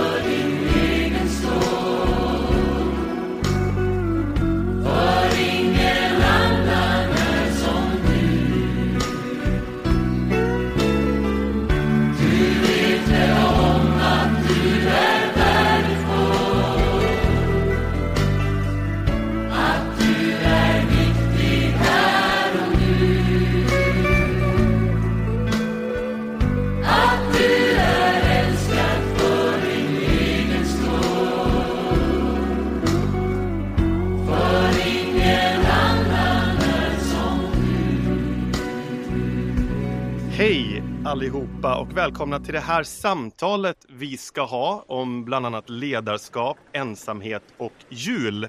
Jag som kommer leda det här samtalet heter Robert Tjernberg och är chefredaktör på den kristna tidningen Sändaren till vardags. Eh, och med mig har jag tre ledare eh, av olika slag kanske, men ändå lite gemensamt att de alla tre är verksamma i den kyrkliga sfären. Um, Lasse Svensson, kan inte du bara säga några ord om vem du är för de som lyssnar och kanske inte har full koll? Ja, just det. Hej, hej, Lasse Svensson. Jag är kyrkoledare i Equmeniakyrkan. Det är väl det jag tror att jag eh, ja, man kan börja med att säga, så kan, man, kan det djupna. Men för man är ju så många saker. Just det. Mm. Och sen har vi med oss också Johanna Bode som kommer från ett lite annat sammanhang, men ändå i den frikyrkliga sfären. Vem är du? Ja, eh, jag jobbar som eh, pastor och eh, föreståndare i Västra Frölunda i Pingstkyrkan där. Pingstkyrkan i Västra Frölunda? Ja. Kul att ha dig med och sen så har vi också Kristin Flodström som är ganska ny på sin post. Men vad är det för post? Jag är då biträdande generalsekreterare för Ekumenia som är Ekumeniakyrkans ungdomsorganisation. Just det, just det. Hörrni, vi kickar in lite på dagens ämne och det vi börjar att ta tag i, det tänker jag är faktiskt kanske det tråkigaste av de här ämnena jag tänkte vi skulle komma in på. Och det är ensamhet. För det är ju en sån här tid på året där det är många som, som är ensamma, även om det ska vara liksom den stora gemensamhetens och gemenskapens högtid. Och kanske är det någonting vi särskilt märker av i de här kyrkliga sammanhangen. Eh, Johanna, om jag bara börjar med dig, för du jobbar ju sådär direkt on liksom med en församling och ni möter kanske människor varje dag eller varje vecka som, som har problem och kanske också har fått mer problem eh, med ensamhet med tanke på hur världen är och, och alla kriser och så vi har gått igenom. Hur ser det ut egentligen med ensamhet där ute? Ja men den, eh, det beror lite på vad man, hur man talar om ensamhet men överhuvudtaget så lever vi ju i en ganska ensam tid. Oavsett om man har mycket människor runt omkring sig eller inte så har vi väl ändå, både i vår kultur tänker jag men också som eh, ja, hur vi väljer att leva och bo eh, och eh, hur vi bygger relationer. Eh, en viss, eh, liksom, det, det, finns ett, en liten tröskel för att kny, knyta kontakt med människor på djupet. Men, men vi ser ju också många människor som inte har så många runt omkring sig. Eh, så är det ju. Och eh, ja, men vi eh, tillsammans med de andra kyrkorna här ute i, i västra Göteborg så öppnade vi här i höstas ett, ett vardagsrum vid Frölunda torg. Vi fick pengar från Socialstyrelsen har vi fått här för hösten eh, och jobbar just mot att bryta ensamhet. Eh, och där möter vi en hel del människor som, ja, men som, eh, som har det kämpigt liksom, och som inte har så mycket kontakter. Men hur, hur kan en sån ensamhet se ut? Ja, men för en del så kan det ju, man bor ensam eh, och man känner inte så många människor. Man har inte så många runt omkring sig. Eh, vi eh, möter människor som ja, men man kanske har, har haft familj, man kanske har haft barn av olika anledningar så har den kontakten brutits. Eh, man har haft ett arbete eller också för många att man har stått utanför arbete, kanske sista delen av sitt egentligen arbetsföra liv, vilket gör att man inte har de liksom, relationerna så heller. Eh, så en del av den ensamheten är ju absolut att man inte man har inte så många relationer i sitt liv. Mm. Är, det, är det speciellt, tror vi, jag kan bolla över den till Lasse, är det som speciellt så i en kultur som våran som är på sätt och vis ganska individualistisk som som kanske lyfter upp det här ensam är stark-idealet på ett sätt som, som inte alla kulturer gör? Eller, är det, eller, eller beror det på någonting annat? Vad, vad, vad tänker du kring det Lasse? Ja, det beror vad du menar med, med vår kultur. Men alltså jag tror, jag tror det, den, så som det ser ut i Sverige är det ju väldigt lätt att man tänker att det, det, ligger, det ligger hos... Ja, men vi är ju sådär liksom. Vi är bra på att stå i kö och vi håller avstånd och vi Alltså man ska ju inte tränga sig på liksom. Bara, bara prata med någon på, på bussen eller i affären. och sådär, Det gör man ju inte. Liksom. Man, fyller ju, man vet ju att en buss är full där det sitter en på varje tvåsäte. Och sådär. alltså, det tror jag ligger, det ligger säkert någonting i det och som ju kan motverka de där, alla de där spontana eh, samtalen och, ja, som kan uppstå. Eh, så det är klart, där på det sättet ligger det säkert en del i vår kultur. Sen, är, sen läste jag någonstans, vi brukar ju, brukar ju säga att vi har extremt många ensamhushåll och det brukar man säga om, om i Stockholm och Norrmalm så är det väl liksom där det är all, som allra tätast. Men jag läste också någonstans, nu har jag inte hunnit kolla upp det där, men att det har ju också vänt lite grann. Det är, inte, det är inte riktigt så att vi är sämst längre och det får man ju vara glad för det i så fall. Men, men visst ligger det någonting i vår kultur kring det där. Eh, så, så, så är det ju, det ska jag säga. Att, att jag tänker när jag säger vår kultur är väl just det du är inne på. Jag tror vi har flest singelhushåll i världen Mm. per capita ändå. Vi har ju Mm. liksom, det är ju länge sedan vi hade att det var kutym hos oss att man hade farmor och farfar på eh, ovanvåningen. Mm. Så där som det faktiskt fortfarande kan vara, bara, bara liksom lite längre ner i, i Europa. Och, och det har ju sina problem förstås. Jag vet inte om alla vill ha svärmor på taket, men, men det kanske, det, det gav ju en, en, på något sätt en, även om den var påtvingad, så en gemenskap som man alltid levde i. Eh, Och det kan ju hända att, att det återkommer i vissa av, av så att säga, våra nysvenska individer som lever mer så.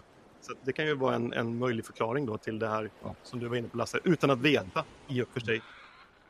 Ehm, men vad tänker du Kristin, är det här någonting du ser också ner i åldrarna att ensamheten ökar eller är det mer ett, ett problem när man blir äldre?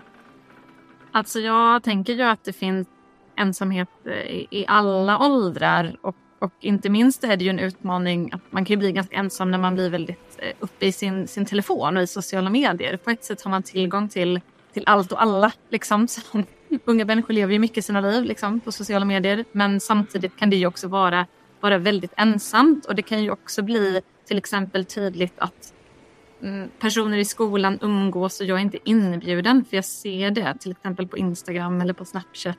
Eh, så att jag skulle ändå säga att det är klart att det är liksom, det, jag tror att det ser olika ut i olika åldrar men att ensamhet också finns även liksom, i den unga generationen och man kan ju faktiskt också vara ensam i ett sammanhang. Alltså om man, man kommer till exempel till ett sammanhang och känner här passar inte jag in eller här får inte jag möta någon så kan det ju också kännas ensamt för att man finns någonstans i en, i, på en social... Utveckla det lite. Nej men jag, jag tänker att, att så här, eh, om, om du kommer till exempel till en kyrka och du känner att så här, oj här ser alla likadana ut och, och här verkar alla ha liksom till exempel sina liv väldigt välordnade eller ha, ha liksom koll på läget och det har inte jag. Eh, då kanske man, man har svårt att veta hur ska, jag, hur ska jag fungera här? Vilket uttryck kan jag, kan jag ha? Och jag kanske reflekterar lite tillbaka till, jag var ganska mång, i många år med i Sankta Klara kyrka. Eh, och det var ju en kyrka, eller är ju en kyrka, där det är väldigt många olika typer av människor som, som möts.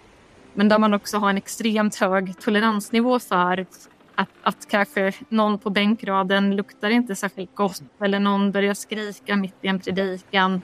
Eh, och accepterar väldigt, väldigt många olika sorters människor. Eh, och de människorna tror jag inte alltid hade haft så lätt i, i andra typer av kyrkliga sammanhang. Så. Mm. Men hur bryter vi det här då, Johanna? Ja, det är en bra fråga, men det handlar ju väldigt mycket om att, eh, att gå utanför sin egen box, tänker jag. Eh, att, att tänka ett steg längre. Eh, jag kan tänka lite på det här just om man pratar kyrkliga sammanhang också. Man kanske går till en gudstjänst på söndagen, man är kvar och man fikar med någon och sen så går alla hem med sina familjer, men man själv har ingen familj. Eh, och det finns nog, eh, jag kommer ihåg, minns själv från min singeltid, att det var ju få ögonblick man kände sig mer ensam när man gick hem till en, en tom lägenhet liksom och föräldrarna bodde långt borta och ja, men man hade egentligen sina, sina vänner någon annanstans. Och sen så, så visste man att andra satt hemma och åt middag med, sina, med sin familj och så satt man där själv. Eh, jag tänker att, ja, men att vi behöver ännu mer bredda hur vi tänker och ja, men så här, kan vi bjuda hem någon på middag idag? Liksom, om man bara då tänker liksom, kyrksammanhanget. Men överlag bara att eh, som kyrka så har vi ju någon, en plattform tänker jag som vi kan agera utifrån där vi inte behöver vara ensamma i att rycka ut heller. Eh, men eh, jag ser ju många kyrkor som, som tar sådana initiativ till att, till att välkomna ensamma eh, och göra någonting tillsammans, speciellt runt jul eller sådär. Att öppna upp och skapa gemenskap och se människor. Det är väl ett steg att göra det. Men jag tror att så både någonstans på individnivå, att våga tänka utanför sin box och vem kan vi se? Kan vi hjälpa någon? Kan vi bryta någon annans ensamhet runt omkring här? Eller, men också som då, där vi har som kyrka förmånen att ändå kunna göra saker tillsammans också eh, och bjuda in bredare på det sättet. Men jag tänker, alltså det finns ju någonting i det här också. Ehm, jag vet inte om det egentligen riktigt handlar om ensamhet, men jag skrev en text för ett litet tag sedan, jag tror det var ett nyhetsbrev kring det här med Alltså frikyrkligheten är ju också en ganska homogen kultur. Det är ganska svårt att komma in innanför den, liksom, vad ska man säga, kulturella spärren också. Vilket gör att vi, vi också blir ganska dåliga på att så att säga se personer som är ensamma som skulle kunna få ta del av den här kulturen, den här gemenskapen. Eh, men alltså det är ju på något sätt ganska mänskligt också väl att man liksom tyr sig till de sina. Eh, och det gäller ju oss också och när vi får på till exempel många invandrare i en församling så är det ju ganska lätt att de blir en egen grupp och vi liksom som är mer eller mindre uppvuxna i frikyrkan blir vår egen grupp. Alltså, det, hur alltså jag ser inte riktigt att det är så enkelt att bara nu bjuder vi in de här och så fortsätter vi umgås. Eh, är det någon som har en, liksom en tanke kring hur ska, man, hur ska man ta den här nya gemenskapen in i våran redan ganska fixade gemenskap? Är det någon som känner liksom att här har jag ett svar? jag vill göra Du ser sugen ut, du ser sugen ut Kristin. Jag tyckte Lasse såg sugen ut. Jag kände nog mer att det var en stor fråga att kunna ha ett, ha ett svar på. Men La- Lasse har jobbat med den i många år så att han har ett svar här. Vi får Ja, höra. ja, absolut. Nej, men jag, det, så det jag tänker det, när du pratar om det, är ju klart att eh, det är ju lite också var man bedriver. Alltså, för ibland blir det så att ja, men nu gör vi ett, ett, eh, diakonal satsning eller socialt arbete. På något sätt, det, och det är ju jättebra, liksom. det är otroligt bra. Eh, men det finns ju också en utmaning i att alltså, hur ska vi leva, orka leva hållbart långsiktigt som församling i detta. Och det är klart att ibland blir det då eh, och jag, alltså, nu är jag ju så gammal så att det var liksom ganska ovanligt med kyrkkaffe i kyrkan varje söndag. Det var liksom någon gång på per termin när jag var barn. Liksom, så. Utan då var det ju alltid det där liksom att vilka, och hoppas vi får åka med några hem idag. Och, och, liksom, och då var det ju ändå som familj eh, på den tiden då. Eh, sen blev det så, då har man ju tagit, tog man något kliv där att man säger, nej men det är liksom, det är varje söndag är det kyrkkaffe, så ingen ska behöva känna sig utanför. Så att, det är också lätt att ibland glömma att vi har, har tagit kliv och det, det, det ska vi vara glada för. Men det är ungefär i den riktningen tror jag vi behöver fortsätta att ta kliv. Att, att det inte alltid handlar om att någon ska orka göra detta liksom, utifrån sig själv och sitt eget. Utan vi behöver ha hållbara strukturer i kyrkan och att man umgås så mycket det nu man kan i, i kyrkan också. Det, det är liksom värdefullt. Men jag, jag är med dig också Robban där att det är klart att jag kan inte lägga all, vi kan inte lägga all vår tid liksom på att, att ge ut som det då ibland kan kännas. Liksom, att man ska stå ut med alla olikheter. Men det finns någonting, en stor utmaning i att också se till att man ägnar tid åt att stå ut. Om man nu ska säga. Du var inne på det Kristin tidigare med eller de sjunger med i en predikan som ingen sjunger. Alltså sådär. Det är härligt på sitt sätt men, men jobbigt då. Ja, om jag får lägga till lite så jag hörde en, en präst säga att, att man vill uppnå att, att många bär lite. Eh, att det är så lätt i kyrkan att det finns liksom en mindre grupp eldsjälar som bär väldigt, väldigt mycket. Men, men att så här, om, vi, om man skulle kunna röra sig mot att liksom många bär lite. Och just när det gäller ensamhet tänker jag egentligen att det är ett så här, det är ändå lite av ett, på ett sätt ett, ett guldläge. Skulle liksom alla tänka så här, jag försöker se någon utanför min lilla bubbla och kolla om den till exempel någon gång vill följa med hem efter kyrkan. Om alla gör det blir inte det så jättestort att bära för varje, varje individ. Men det skulle hända väldigt, väldigt mycket. För att jag, tänk, eller jag tänkte också på det du sa Johanna just om att, att det lätt blir så att man går hem familjer och sen går man hem singlar och ofta umgås singlar för sig själva och liksom familjer för sig själva. Och att på små sätt kanske kunna bryta det och, och kanske inbjuda någon utanför den cirkeln man ofta, ofta umgås med. Om alla gör det så har man ändå tagit någon typ av steg, tänker jag. Men nu blev ju Johanna inbjuden som singel och kände sig som femte hjulet här. Det kanske bara var taskigt att bjuda in henne. Jag vet inte. Hon Vad... tackar nej nästa gång. Ja, exakt, exakt. Var hennes ansvar. Men, men visst, Kristin, du har ju också varit med väl, ehm, eller var det din man endast som var med och eh, hade såna här singelträffar för kristna? Ja, det Som var väl de- egentligen min man som gjorde Det det. var Jag, var, jag var med lite på ett hörn, kan jag säga. Ja. Visst, berätta lite om det, för det är ju en, ändå en intressant grej. För jag kan tänka mig att liksom frikyrkligheten i synnerhet är en ganska jobbig plats att vara singel på. För att du, du är ofta ganska så här, äh, ensam i det om du är lite, till, lite äldre i alla fall. Mm. Eh, och det kanske inte alltid i alla fall har varit helt rekorderligt att söka kärleken utanför. Det kan man ju ha synpunkter på, men, men det har ju varit lite så tidigare.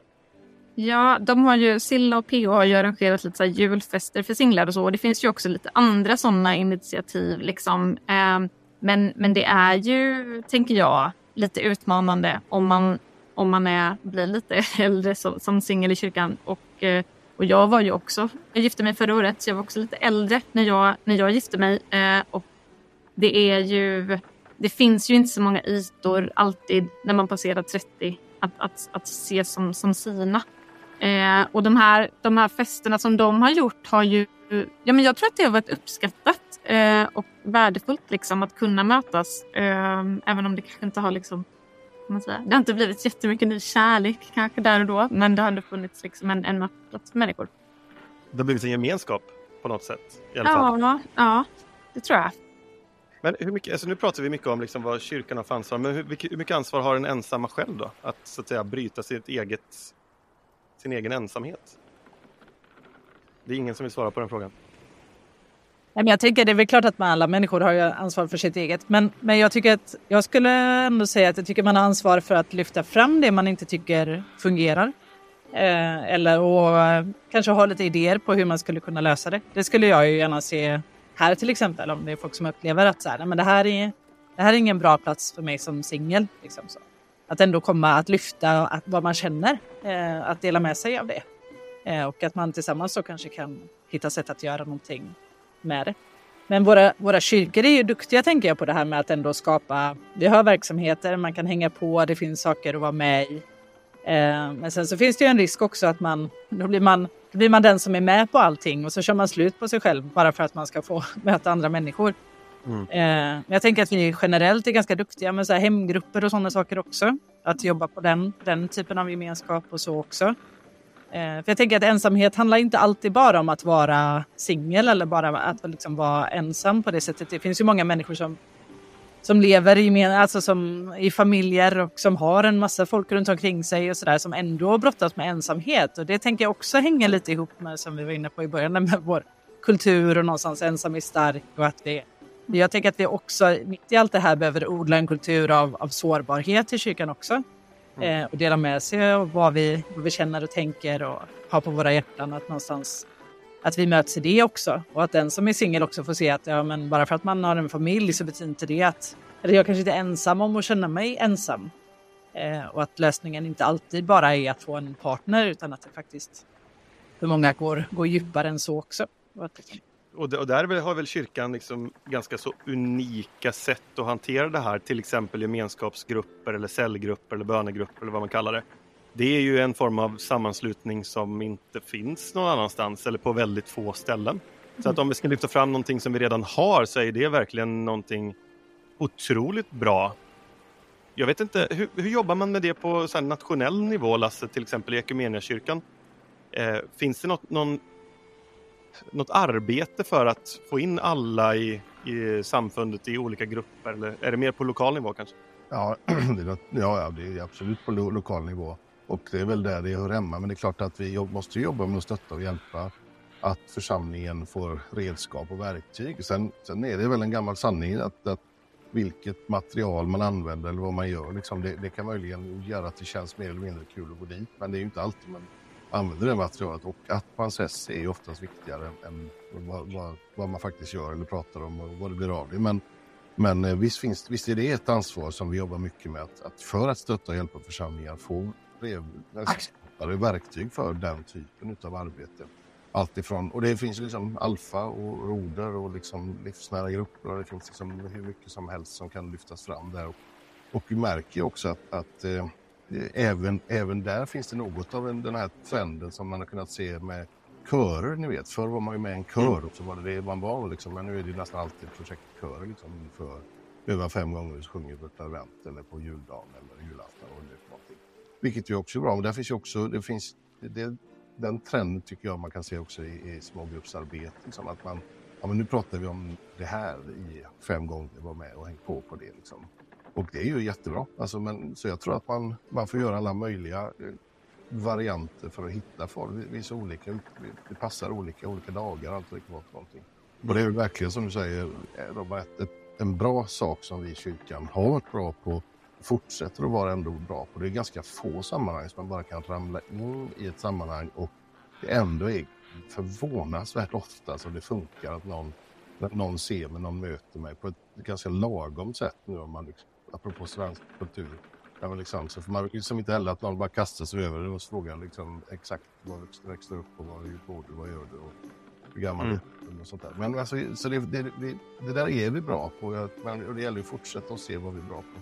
Sen nationellt bara också, det är ju alla de diakonala frågorna generellt där. För det är ju en, ibland är det ju en sak att vi möts, vi som känner så här eller så. Ibland gör man det för någon och ibland vill man så säga, bli, bli delaktig i att vara med och göra verksamhet, arbete för någon. Alltså bes, besöksgrupper på, på äldreboenden eller anstalt, vad det kan vara för något. liksom. Så det finns så många bottnar i det där och det är så fint tycker jag just i vår tradition att vi är så många som som, som sätter axeln till och gör det lilla vi kan och då, då skapar det också den där gemenskapen och ett gemensamt ansvar för vad vi gör. Så det är väl Mm. vårt ansvar nationellt skulle jag säga. Mm. Eh, bara gräva lite till i den här, jag vet inte om det var du Johanna som nämnde det eller om det var du, det var nog du Kristin, det här med att man kan känna, känna sig ensam i en gemenskap. Eh, är det någonting som, som, eh, som vi har verktyg för att jobba med? För det där är ju mer en känsla än en faktisk sak då ju. Eh, och lite mer svåråtkomligt. Om det är en person som är ensam som behöver komma in i en gemenskap, det är ju ganska enkelt att göra den förflyttningen. Men om det är ett, liksom ett utdraget problem att folk känner sig ensamma i en, till exempel en gemenskap som en kyrka, hur kommer man åt det då? Ja, frågan är väl kanske varför den personen känner sig, sig ensam. Eh, men man kan ju till exempel fundera på eh, liksom, ja, typ, hur, hur är vi som en inkluderande gemenskap? Alltså till exempel är det lätt att komma in i kyrkan om jag sitter i rullstol? Det kan ju vara, det kan vara väldigt exkluderande till exempel om, om man upplever att eller till exempel jag har ett synfel, jag kan inte ta del av någonting för att jag inte ser. Alltså har, har vi koll på liksom sådana saker som ändå är, kan vara lite trösklar tänker jag för att uppleva att det ändå det, liksom, här finns en plats också för mig utifrån min situation. Eh, men, men känslor kan ju vara svårt att angripa annars men man kan ju i alla fall titta på så här. Är, har vi byggt en kyrka och ett sammanhang som faktiskt har låga trösklar för olika typer av människor tänker jag. Eh, just det, då, men då är det mer ändå tydliga problem, alltså tydliga, det kan vara fysiska problem eller så. Det är inte, eh, jag tolkar det lite också som att det kan vara en känsla hos en människa att jag är med i det här sammanhanget men jag känner mig ensam. Och att det är också en del av det här ensamhetsproblemet. Men det är lite annat du tänker kanske då? Ja, det, det, kanske, det kanske kan vara både och i, no, i någon mån. Men, men jag tänker att det är svårt. Det är ju väldigt svårt och, och liksom som, som kyrka att angripa en, en, en känsla hos en individuell person om inte den faktiskt, som Johanna sa, aktivt går till pastorn och säger jag upplever det här. Till exempel, jag känner att den här kyrkan inte bjuder in mig som, som singel då. Alltså då, om man inte själv vågar yttra det någonstans så är det ju väldigt, väldigt svårt att, att, att, se det och identifiera det. Men, men, men jag tänker att det finns ju vissa, det jag tänker är att det finns ju vissa kanske saker man kan titta på från början för att så, säkerställa lite grann. Ja, men till exempel finns det, jag vet inte, men då så här, finns det till exempel ett sammanhang där singlar kan mötas i vår församling? Finns det inte det kanske vi ska fundera på om det behövs. Alltså man kan ju liksom ha någon slags skanning och översyn av vad, vad, vad, vad man erbjuder. Så tänker Ja, jag. Precis, Man- men det finns väl också någon form av eh, man skulle kunna dra det här till också speciellt bland unga då att man ser psykisk ohälsa öka eh, och det kanske inte är ensamhet som är den stora känslan där men det, det finns ju ganska många problem så fort det kommer människor så att alltså, någonstans så, så, så är det ju många trummor att slå på samtidigt känns det som. Eller hur? Det är många trummor att slå på. Vi med. många trummor att slå på. Jag känner att det är svårt att liksom och, och det här gör vi och då blir allting bra. Ja. Men, men det, det blir i och för sig en bra övergång här till, till det andra ämnet som då skulle vara ledarskap i vårt samtal. För det, det här, allting hänger ju ihop ändå och ensamhet, ledarskap, eh, hoppen är inte superstora. Och nu liksom, det, det, det här är ju ganska där symptomatiskt att man ändå fastnar i, ja men det finns så många olika frågor i samma fråga på något sätt sådär som man måste jobba med. Och det här är ju verkligen en ledarskapsfråga. Och jag, nu kollar jag på dig här Johanna, för att jag tänker att om man är pastor i Västra Frölunda så är man pastor i ett område där ganska många kulturer, många idéer, många människor möts. Eh, och hur leder man en församling som, som på något sätt står i liksom mitten av en sån smältdegel med alla sina problem, sina utmaningar, men också möjligheter? Mm. Kan vi skicka den till Lasse och Kristin så kan de ge mig några goda råd. Nej, det är jätte... Börja lite, börja, börja tänka börja tänk högt. Nej. Nej, men det är en fantastiskt spännande utmaning. Jag älskar den. Um, men det är jättespännande och så. jag tänker att framförallt så handlar det ju om att, eh, att, att låta sig ledas av Gud.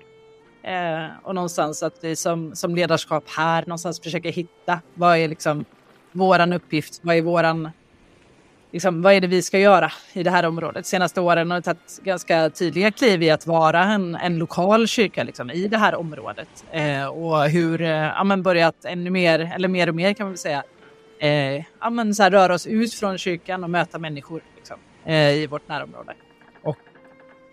Hur vi känner att vårt, vi tror att Gud har satt oss här eh, med, med, han har en plan, och en tanke med det och öppnat dörrar eh, på, på vägen där.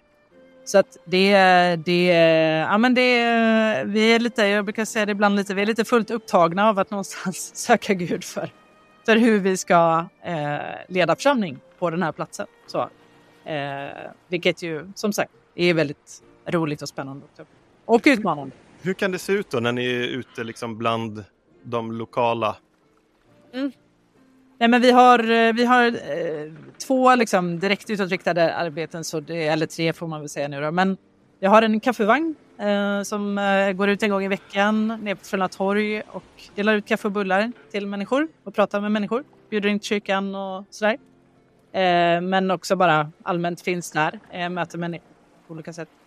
Eh, så där, eh, ja, men där har vi sett en del som har gått alfa och folk som har kommit med i församlingen via det arbetet. Sen för ett och ett halvt år sedan, snart två år sedan till våren, så startade vi någonting där vi går upp eh, 200 meter från kyrkan här i liksom en av gårdarna här i Tynnered där det säljs mest droger och är mest liksom problematiskt. Så uh, varit upp dit, tagit med oss kaffevagnen med lite lek och boll och sådana saker. Går upp dit på torsdag eftermiddagar och möter barn och eh, familjer. Så ja men eh, vi 100-120 barn och vuxna möter vi varje torsdag där. Nu har vi tagit lite vinterpaus för det blir så mörkt och kallt. Men ja, Eh, men där ser vi också att ganska många av dem, eller en hel del av de barnen också kommer ner på våra fredagar, våra fredagssamlingar för låg och mellanstadiet. Också dyker upp på söndagar, kommer till söndagsskolan. Eh, så det är väldigt kul och jag har öppnat upp ett samarbete också med bostadsbolaget genom det initiativet. Så att vi, nu har vi en kille anställd här på 40 procent som jobbar i de här verksamheterna eh, riktat mot ja, barn och familjer från området som bostadsbolaget betalar. så, medan hans, han jobbar i vår i vår kyrka. Men, Just det. Så att det... Ja, men det är bra. Det fick vi några konkreta exempel också på hur ledarskap kan liksom ta sig form. Men då ställer jag frågan till dig Lasse. Vad är egentligen det kristna ledarskapet? Du har ju verkligen verkat i det kristna ledarskapet här nu i, ja vad är det nu, 11 år blir det väl va? Eh, ja. Det är väl 12 när du har gått all in. Ja, precis. Nej, ja, ja, precis, precis. Nej, det, är en bra, det är en bra fråga och det är klart att ibland, ibland så så man brukar ju brukar ofta fastna i liksom, bilder och, och, och, och, så säger man att det finns ett kristet ledarskap och, och, och, ibland vågar man inte riktigt prata om att det finns ett ledarskap överhuvudtaget utan det ska vara liksom så platt och, och tjänande. Så, men jag, jag tror ju både på tjänande och ledarskap. Alltså att man kan, det finns, det finns, det finns en väg och så finns det diken vid sidan om och det gäller att man hamnar i ett, bara ett tjänande. Man, man bestämmer, ska inte, ska inte peka, ska inte styra, ska inte vara på väg. Eh, och, eh, men det andra är naturligtvis det andra att man bara, man bara vill leda, man är inte särskilt intresserad av att tjäna. Och jag tror att det är väl just kombon av, av, ett, av ett tjänande ledarskap som, som mm. jag skulle säga att det behöver, det behöver återfinnas på alla nivåer i ett, i ett kristet ledarskap för att man ska kunna Ja, för att det ska kännas för min del trovärdigt. Sen finns det naturligtvis andra bilder. Man kan tala om, om ja, hur man hur man på, på, i gamla tider hanterade, hanterade får och sådär. Liksom. Ska man gå före eller efter, mitt i och sådär. Det finns liksom miljoner bilder man kan gå vilse i. Så. Men jag, jag tror ju alltså att, att man, man ska både tjäna och man ska leda. Det, det tror jag är, någonstans det kanske det viktigaste för att definiera vad ett kristet ledarskap är för mig. Sen är det ju i olika tider, i olika mycket och sådär. Men, men eh, ja, det är väl det kortaste svaret. Men eh, bara hakar i det lite. Så om man skulle... Jag är ju helt med på det där att det är, ju, det är ju svårt att säga att det finns ett Ja. kristet ledarskap. Men finns det några liksom, grundläggande idéer man ändå skulle kunna utröna? Det här är grundläggande för det kristna ledarskapet. Du var inne på tjänande, du var också inne på ledande. Eh, men, men liksom, är det de två som är de två grunderna eller, eller kan man på något sätt definiera vad som skiljer det kristna ledarskapet från vilket ledarskap som helst? Varför är du kyrkoledare och inte en VD till exempel på Equmeniakyrkan? Vad är det liksom de stora... Eller varför är du en pastor Johanna och inte en eh, enhetschef? Typ, liksom. vad, är, vad är liksom de skillnaderna om, om vi försöker bena ut det? Det är jag själv ganska intresserad av. Mm. Jag bara fortsätter att haka på, bara för, så skulle jag säga att, att det är klart att man kan tänka sig också att en VD vill, vill också vara tjänande. Man kan liksom, men, men då är ju tjänandet någonting annat kanske, att man ska tjäna så mycket pengar som möjligt till, till ägare och så. Så att där finns ju en definitionsskillnad i vilken typ av organisationsform som kyrkan finns i. Så redan där finns ju någon slags, och sen ska jag också säga att det handlar om att, att se till en, en bred, alltså, alltså en bredare, ett bredare perspektiv för dem man ska leda. Alltså det är så, så många andra sammanhang så vill man ju få in liksom vissa butiker som säljer fri, vissa klädessorter och de vill ha in ett fint klientel liksom, som bygger ett varumärke på något sätt. Alltså, kyrkans uppgift är ju aldrig att bygga ett varumärke utan det är ju att tillsammans, eh, tillsammans söka vägen vidare. Liksom, som, och tiggare som funnit lite bröd och vill dela med sig till andra tiggare. Det är liksom mer på den nivån. Alltså det, det, det, och därmed, där finns ju liksom det här gemensamma ledarskapet också. Att vi tillsammans söker Guds vilja för vårt sammanhang och vår väg vidare. Eh, och, vilket inte då är motsats till att någon också faktiskt behöver vara den som bestämmer och, och, och säger att nu går vi, till slut så går vi åt det här hållet. Och så går man med dem. Det är en annan viktig sak i allt ledarskap. att Man behöver gå med dem som faktiskt vill gå. Ibland står man still och väntar tills alla är med. Och eh, det är ju inte alla någonsin. Men man, att man i alla fall går med de som vill gå. Sen så är det viktigt att de som inte vill gå inte att de känner någon slags delaktighet och förstår varför. Alltså det, det, så där, där liknar det nog väldigt mycket annat. Men det finns det som särskiljer också. Jag, jag kan tänka mig också att när man har en roll i en kyrklig kontext så finns det också många viljor eftersom det är många som också känner att man har varit med och byggt upp det här sammanhanget eller det här samfundet. Hur hanterar man den? Jag ska snart komma till dig Kristina, jag, jag negligerar det inte men här skulle jag ändå vilja höra hur Johanna möter eh, de här församlingsmedlemmarna som har gett allt och nu tycker de att de ska få med och bestämma lite också. De finns inte här. Vad skönt. Vad fint. Men du kanske Nej, kan men ta jag- någonting som du har hört liksom, av någon annan.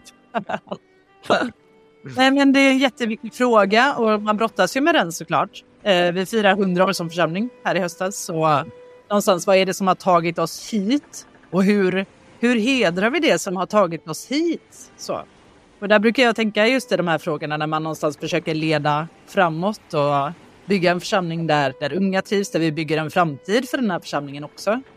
Så handlar det ju i, i mångt och mycket om att ska vi, ska vi liksom hedra det som har varit och det som har byggts, all, all energi, alla resurser, all, all liksom, alla böner som människor har lagt ner i den här församlingen hittills.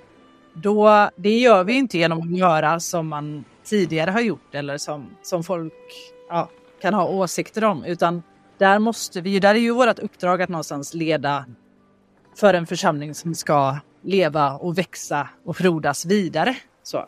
Och då, då, då behöver vi ju hitta det. Vad som är vårt, vad det är som gör det eh, i vår församling i den här tiden idag. Liksom. Eh, så, så försöker jag ofta tänka att någonstans man är supertacksam för alla som har varit med och byggt för att vi ska kunna ha någonting att stå på idag. Men ska vi, ska vi visa att vi är tacksamma för det, då måste vi våga framåt liksom, för den tid som är. Så Mm. det är lite en sån där grund, eh, grundsyn. Hur, hur liksom, eh, säger du det enkelt till en, eh, en församlingsmedlem som gärna vill bestämma åt ett annat håll?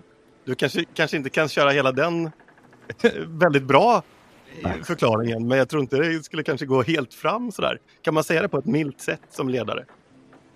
Ty- Var det omilt? Jag tänker, men någonstans är det ju att börja i, tänker jag då, att uttrycka den här tacksamheten över det som har varit. Och det, så har jag försökt uttrycka det under den här jubileumstiden.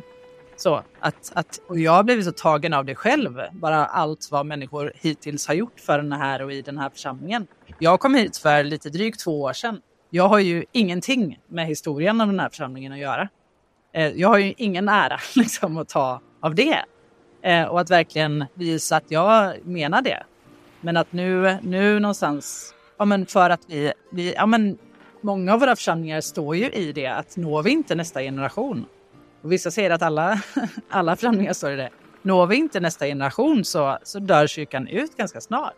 Det. Eh, och det, det kan ju inte vara så att det Gud har gjort i historien, gjort i människor. Ja, jag vet inte. Nu, nu blev jag skulle ge ett svar. Men någonstans att nej men ändå trycka på det. Att man är glad och tacksam för det som har varit. För ibland kan ju det att man försöker bygga för framtiden. Det kan ju signalera mot att då, då var det gamla dåligt. Och det var det ju inte. Utan det som har varit så hade vi inte varit där vi är idag. Mm. Och att någonstans ändå, så, så tänker att börja och bygga en till en människa på det sättet att ändå uh, visa, uttrycka att man verkligen uh, är tacksam för det som har varit. Men eh, på andra hållet då så har vi ju Lasse här som kan ta åt sig all ära för Equmeniakyrkan eftersom du varit kyrkoledare hela Equmeniakyrkans existens. Mm. Eh, och nu så har du ett år kvar. Men sen då? Kommer du bli en sån som går och säger till din efterkommande att det här, det här var mycket bättre på min tid eller så här skulle du ha gjort? Eh, eller hur, hur, hur gör man för att inte bli en sån? Det är, alltså, det är en seriös fråga också för att det är ju naturligtvis också sådär att eh, det blir en hjärtesak mycket av de grejerna man varit med och drivit igenom, mycket av det man har byggt upp. Eh, så att eh, försök att ta den lite seriöst Lasse, även om jag sa den med en, med en skämtsam ton. Mm. Hur gör man för att liksom vara en var, hjälpa nästa ledare, nästa generations ledare istället för att bli en skälpare? Liksom? Mm. Ja, ska jag försöka ta det seriöst så gott det går. Det är ju verkligen det är en jätteviktig fråga för det, det är klart att eh, Eh, det gäller naturligtvis samfundsnivå men, men eh, ja, det blir jättepåtagligt också i, i den lokala eh, myllan verkligen. För det är klart att eh, så, så, jag tror att för, det handlar verkligen om att man behöver, alltså det är ju så i allt chefs och ledarskaps även i, i, i vanliga världen den profana världen, att man behöver vara bra på att stiga, man behöver också vara bra på att gå tillbaka. Det är ju, det pratar vi inte lika mycket om, men det är lika viktigt och lika svårt att, säga, att backa undan från, från ansvar. Vi får väl se hur jag klarar det, men jag, jag hoppas ju att jag, ska, jag för min del ska klara det någorlunda bra. Men, men visst är det precis som du säger, Robban, det är, blir ju saker som man känner att det här var ju så viktigt. Alltså, det här slogs för så, så länge och nu har de bara släppt det eller slarvat bort det. Liksom. Det var ju Oavsett om det är liksom att vi, vi byggde ett utomhusgym vid kyrkan som nu ingen sköter eller, eller vad det är för någonting. Eller om det är en, en, eh, blå robe som jag tycker att den är den finaste vi har skapat någonsin. Så vad det än är liksom, så kan det bli liksom, man, man, ja, man, man går ner sig i de frågorna. Och det gäller att försöka lyfta sig över det och vara duktig. Och jag är jättetacksam för att de som Även om jag visst, jag är första kyrkoledaren i Equmeniakyrkan så fanns det ju rätt gott om kyrkoledare innan. Eh, ju. Det fanns ju ovanligt många kan man säga eftersom det var tre förut då. Och jag tycker de har skött sig väldigt väl om man får säga så. Och Karin jobbar ju dessutom... Ja, exakt. En, en ja. har väl skött sig sådär eftersom hon är ledare nu igen. Ja, ja precis. Ja. Jo, jo, men hon, hon måste fortfarande göra som han säger så det funkar. Så att, eh, Nej, men det, visst, visst är det svårt. Det, det är klurigt och jag, jag, tycker att man behöver prata på ett bra och rakt sätt om det. Och man är klart att så kan man så gott det går få med sig och förklara med de tidigare ledare som har funnits varför man gör på ett visst sätt. Som Johanna var inne på, liksom, att man säger att ja, du har ju tagit oss hit men nu ser ju vi att vi behöver gå den här vägen. Och, men också vara öppen, vad, vad, vad, vad tänker du om det? Och ibland så kan det finnas väldigt goda inspel också i det. Så att så, ofta, så mycket man orkar kommunicera varför man gör förändringar. Det tror jag är väldigt viktigt. Sen tror jag det är, man får liksom, det är ett mindset som man behöver liksom tvinga sig själv att, att gå in i. Att ja, men jag ska inte kritisera, jag ska vara positiv. Jag vet hur mycket det betyder att någon är positiv. Eh, och det är klart. Och framförallt att, att den kritiken som jag eventuellt har, den får jag i så fall ta med en nästkommande kyrkoledare mellan fyra ögon. Liksom, och inte bara skriva på sociala medier eller eller stå och skrika på ett församlingsmöte Och så.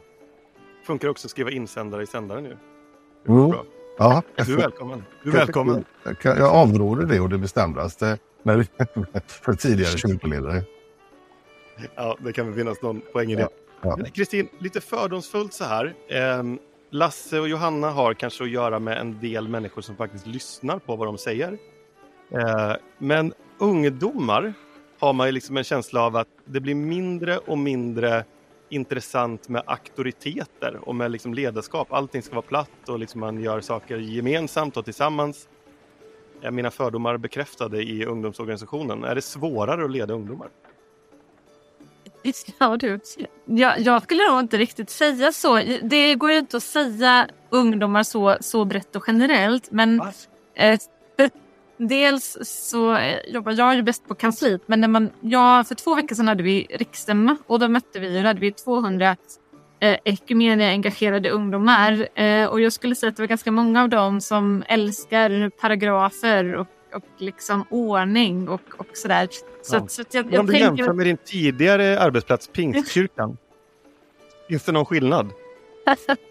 Ja, då jobbade jag med helt andra frågor så jag känner inte riktigt att det går att, går inte riktigt att dra den parallellen. Men, men, men jag menar, det är klart att många unga tycker om kanske liksom mindre hierarkier. Fast jag tror inte bara det är unga. Jag skulle säga att det finns nog på liksom många nivåer och det är också ganska svenskt. Alltså vi är ju generellt sett så ganska konflikträdda och, och liksom vill gärna ta beslut i konsensus och sådär. Alltså jag skulle säga att vi har nog en sån kultur lite bredare. Så att jag, jag skulle nog inte säga att det, är, att det sticker ut så mycket gällande ungdomar. Kanske snarare att det finns en, en förmån i att det finns ganska många drivna, engagerade liksom, som, som vill någonting. Det kan ju också vara utmanande på sitt men, men det finns ju mycket go. Liksom, så. Vilka frågor är det som de unga eh, liksom oftast kommer upp? så att säga? Vi pratade här, Lasse ville behålla de blå roberna. Är det en stridsfråga bland ungdomsorganisationen? Ja, alltså nu när vi hade stämma så var, hade vi faktiskt upp en, en viss förändring av våra, våra stadgar. Eh, och då var det ju eh, den stora diskussionen hur, hur tydlig Jesus blir i Ekumenias stadgar. Eh, så det är ju en viktig fråga för så engagerade Ekumenia. Annars brukar ju scoutfrågorna bränna starkt. Så när det det. gäller, ska, vi, ska det göras någon förändring inom scouterna så är det mycket åsikter och tankar kring det.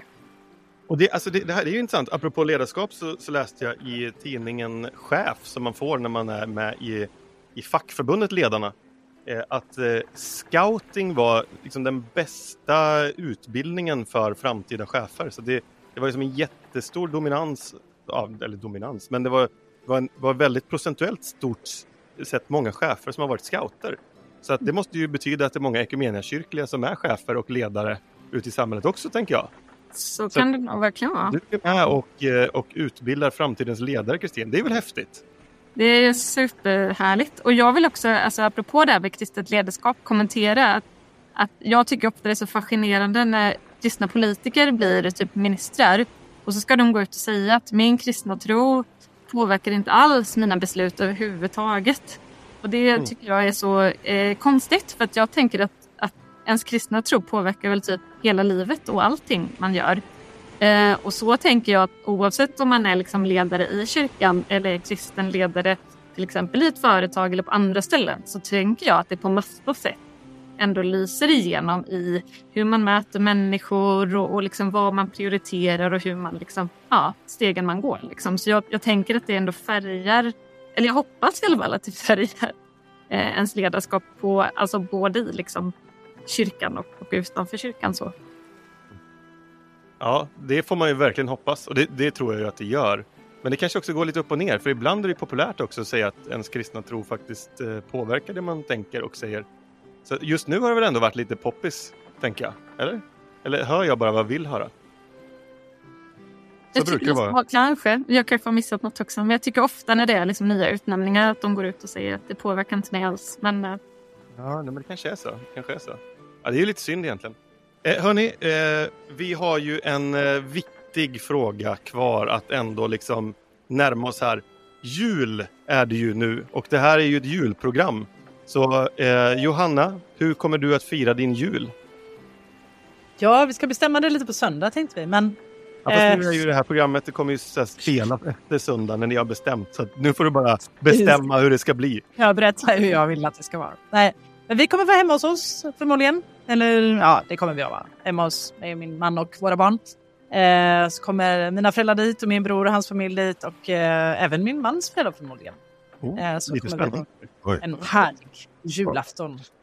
Vilka, sen tradi- så- vilka traditioner liksom, eh, måste ni ha på era jular?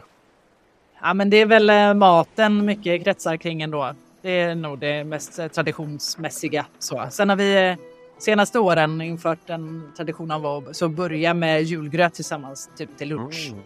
Eh, Så att eh, få lite mer heldag eh, ihop så. Sen förändras alltid lite traditioner. Nu har vi ga- ganska små barn så, där, så det har ju förändrat en del sen, ja, sen min brorsas barn växte upp lite mer, blev lite större. Så. Men eh, ja, nej, men jag... Eh, ja, Kalle såklart. vi ska komma, vi ska öppnas paket. Ja. Just det.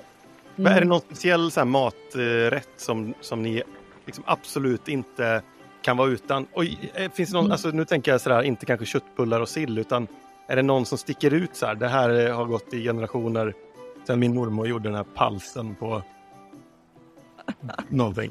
Vad gör man? på? Nej, det hade ju det hade varit kul att kunna... Det hade känts lite trendigt att kunna... Ja, exakt. klang sån. Nej. Men jag skulle säga att liksom fisken, är, vi är ju ändå västkustbor va? Så Just fisken är ju ändå det viktiga. Så. Men, och då pratar vi inte lutfisk, utan nu pratar vi Sillsorter. inte lutfisk då, alltså, utan det är liksom... Nej, nej. Mest sillen. Alltså så. Det, är- men sen älskar jag lax, så att det vill ju gärna jag ha. Men, eh, men sillbordet är- upptar nog halva julbordet tror jag, om jag överdriver lite. Mm. Kristin, du är ju från Småland. Där finns inte mycket fisk, tror jag inte i alla fall. Nej, nej. Men är vi? Vi gillar ju sill i vår familj också. Men om jag ska säga något liksom som, som sticker ut så är det ju att juldagen har vi ju heligt att äta lutfisk tillsammans och Oh, ris alla Malta. Och vi älskar ju detta i min familj. Alla utom min stackars svåger som får liksom ta lite så gamla rester från dagen innan. Men eh, eh, så vi är stora lutfiskentusiaster så i min släkt. Ge ditt bästa lutfisktips, för det smakar ju aldrig någonting. Nej men det är ju kryddpeppar och tycker du inte om kryddpeppar så tar du vitpeppar och smakar ingenting då så du ska ju ha jättebra sås. Alltså såsen är ju A och O tänker jag. Just det, som sås. Boss. Mm. Vad sa du? Nej, jag sa bara någonting. Ja, fortsätt, fortsätt. Det, här, ja, det var det var spännande. Lutfisk. Ja. Alltså jag brukar känna mig så konstig till exempel när man går på julbord med folk och så blir jag så helt uppe i varv över att det finns lutfisk och folk tycker att det är så äckligt. Så att jag brukar ofta känna mig lite som en udda fågel just när det gäller det. Eh, men vi brukar också, en annan mattradition är att vi också alltid på juldagens morgon äter då risgrynsvälling. För det gjorde min mormor och morfar hela sin uppväxt. Eh, och det tror jag är för att det var lite, man hade det lite knapert liksom. Så då fick man dryga ut gröten till välling för att den skulle liksom räcka typ. Vad, vad är Eh, skillnaden? Att det blir liksom lite mera mjölk då? Ja, det blir ju mer som att du äter liksom mjölken och gröten. Det är liksom lite samma sak. Alltså, du behöver liksom inte ha någon mjölk vid sidan utan det är mer att det rinner liksom lite mer så. Eh, Ah, Okej. ja. Jag är ju uppvuxen i det knapra Småland. Där Ja, liksom- det hör man ju. Det hör man ju. Det är verkligen. Ja, då får vi se vad Lasse då, som är uppvuxen till havs, Ja. tänkte jag säga. Men, eh, Ja, precis. Nej, men vi kör lite samma som Kristin när vi kör, vi kör eh, sill, sill och, och eh, köttbullar och lite Jansson och så kör vi det i mixen bara som en blender så. så direkt, nej jag skojar bara, det gör vi inte. Det är halva- det är konstigt. Effektiv jul. Ja, det går snabbt liksom. Bara få i det där. Nej, alltså det det, om man tar det lite speciella då så är vi, håller jag ju med Johanna där då. Alltså att, eh, och vi är ju dessutom hallänningar. Båda Just, två. just. Så att det, då är ju grönkålen viktig för oss, du Johanna? Mm. Absolut. Ja, absolut. Och eh, så det är väl liksom det som jag liksom sådär, sen vi faktiskt flyttade eh, till Halland då, det är väl nu 25 år sedan eller något, men då var det liksom, då sa man nej, det måste ni ha. Och så då, sen dess har vi haft det och det är verkligen eh, gott måste jag säga. Sen är det, håller jag helt med, alltså fiskinslagen generellt så. Sen är ju lutfisk, det äter vi som väl inte på julafton. Det, är ingen, det finns ju ingen som kan tycka illa, du får prata med din svåger där, för hur kan man tycka illa om något som inte smakar något? Det är ju mer obegripligt. Eh, det är liksom, men det är ju å andra sidan, det, att det, man får tycka som man vill. Så att, eh, nej, det är, men ett rejält julbord sådär. Och det, det vi börjar med är nog ganska liksom, Vi har samling kring krubban i kyrkan klockan 11. Eh, och sen när man kommer hem från det, och då är det faktiskt inget kyrkkaffe. Det är liksom sådär lite speciellt. Men det är, ja, kanske en slät kopp, men inte mer. Och sen är det då julbord ganska direkt och sen kommer gröten senare på eftermiddagen. Vartannat år, ja, vi är alltid hemma på, på jul. Så om det är någon som har vägarna förbi så kan man knacka på. Men, men vi är alltid hemma på jul och så kommer liksom lite olika människor hit i olika, eh, ja, olika år. Så att eh, ibland är det liksom hela min hustrus släkt och ibland är det bara hennes föräldrar och sådär. Men det är ju också alltid våra barn. De, jag har vi sagt att de är alltid välkomna. I alla fall på jul. Snällt ändå, Ja. kan man, kan man tycka. Det ställer upp då, tycker vi. Lasse, vad önskar du i julklapp? Högt och lågt? Ja, det tror jag. att få världsled till ett nytt Playstation? Ja, nej, men jag önskar mig ben till min, mitt, min, eh, eh, mitt stekbord. Jag mig. Mm. Mm. Jag fick eh, ett stekbord på fars dag av våra tre snälla söner här. Eh, heter säkert något så, men ni vet vad jag menar. Liksom ett argt eh, järnbord. Som man, som man, Nej, utan liksom fyrkantigt eller vad man säger. Ja. Och så är det liksom så, så är det så, som funkar. Man, man kan även ha det på spisen liksom. Eller så kan man ha den över eld ute då. Och har den över eld ute visar sig att man får stå och hålla den så i handtagen jättelänge. Det är därför som jag tänker att man måste ha ben till. Och det kan man köpa då. Så det önskar man i julklapp. Eh, ja, det är nog egentligen det enda jag har tänkt på så att jag verkligen, åh det vill jag ha. Johanna, vad önskar du dig? Oh, alltså jag vet inte, jag är dålig på att önska mig. Man blir så upptagen av eh, liksom, eh, vad barnen önskar sig. Stekbord är mitt till. Lego. Stekbord. Ja, Eh, Nej, men, eh, I morse tänkte jag på det. Det var kul att ha en liten bra så här, väderstation så man kan se hur kallt det verkligen är. Jag har en termometer utanför. Jag, jag litar inte på det. Eh, det är kanske det. Och Kristin, vad önskar du dig då? Jag önskar mig faktiskt skridskor. För jag har inte haft några ett, tag. För de, ja. och kände att det vore faktiskt kul att få igen. Och ha, kunna åka lite. Då är du välkommen förbi, för jag är nämligen förste slipare i grabbens hockeylag. Så att, eh, vill du ha som profilslipning löser jag det, vet du. Inga konstigheter. Men vi ska få avsluta innan vi lämnar över till eh, Stockholm, tydligen, där Roland Utbult, den gamla riksdagspolitikern, gör sig redo för en trudelutt. Ehm, men ni ska få ge ett snabbt ledarskapstips var.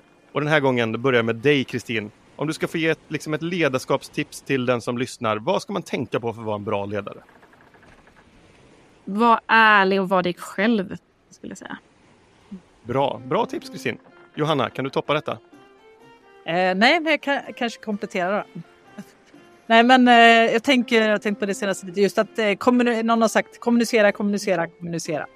Eh, ja, prata, säg samma sak många gånger och eh, prata överallt. Eller ja, fast vara tyst ibland och lyssna med. Men ni fattar. Någonstans. Var nog med och, och, och uttrycka vad du, vad du vill om vart du är på väg. Tack för det Johanna. Lasse, har du något?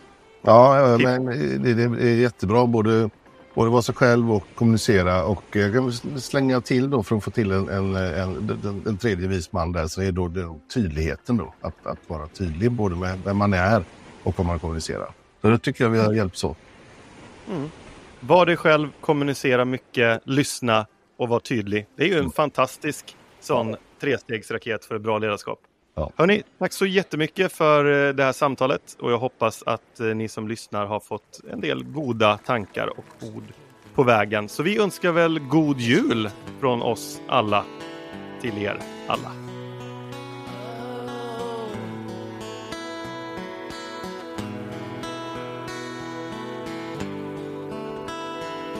Vår värld är inte bara död Den lider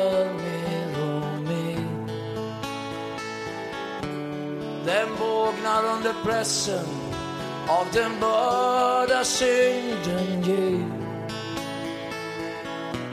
Hur kan vi säga att vi har gjort allt vad vi har kunnat Precis som om frälsningen var bara några få förunnat. Tekniken har nått långt, ja visst. Men vad är det då som händer? Vi saknar glädje, frid, ja allt vår mänsklighet själv. Så kom, till mig och hör på mig. Jag har något att berätta för dig.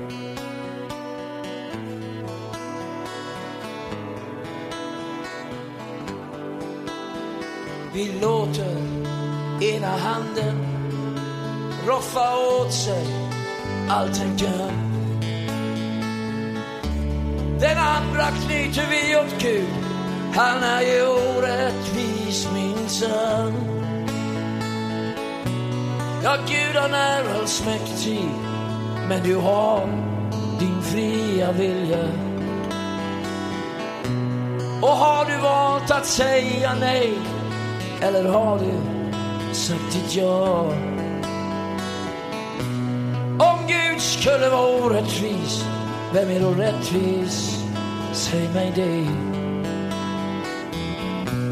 Om han vore en lögnare, vad är då sant och vad är fel? Så kom till mig och hör på mig. Jag har något att berätta för dig. Yeah.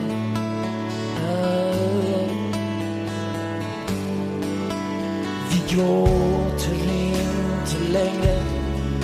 Vi har inga tårar kvar. Men Jesus gråter ännu. För hans omsorg har vi kvar. Att han har gett sitt liv för oss, det har han själv bevisat. Ja. Till en värld som inte ens har tack för den kärlek han har visat. Istället för att ta emot så har vi trampat på hans hjärta. Och vem av oss har någonsin brytt sig om, om han fått känna smärta? Så kom till mig och hör på mig. Jag har att berätta för dig. För dig. En röst som ropar i öknen. En röst som skallar i vildmarken. En röst som ropar vänd om, vänd om. Lämna din likgiltighet din religiösa fasad din kyla. Lämna ditt spel, låtsasspel, din teater. Du kan inte spela ett spel inför honom. Det håller inte att låtsas att man är rätt med Gud. Det håller inte att skylla på andra. Det håller inte. Det håller låtsas och vara religiös. Och för hans kärlek gäller alla. Kyrkan har inte monopolet på Gud. Gud tillhör alla, alla som längtar, alla som önskar att få se hans rike komma här mitt ibland oss. Ah, ah, yeah. Han älskar dig. Han älskar dig. Vad ska han göra mer för att bevisa att han älskar dig?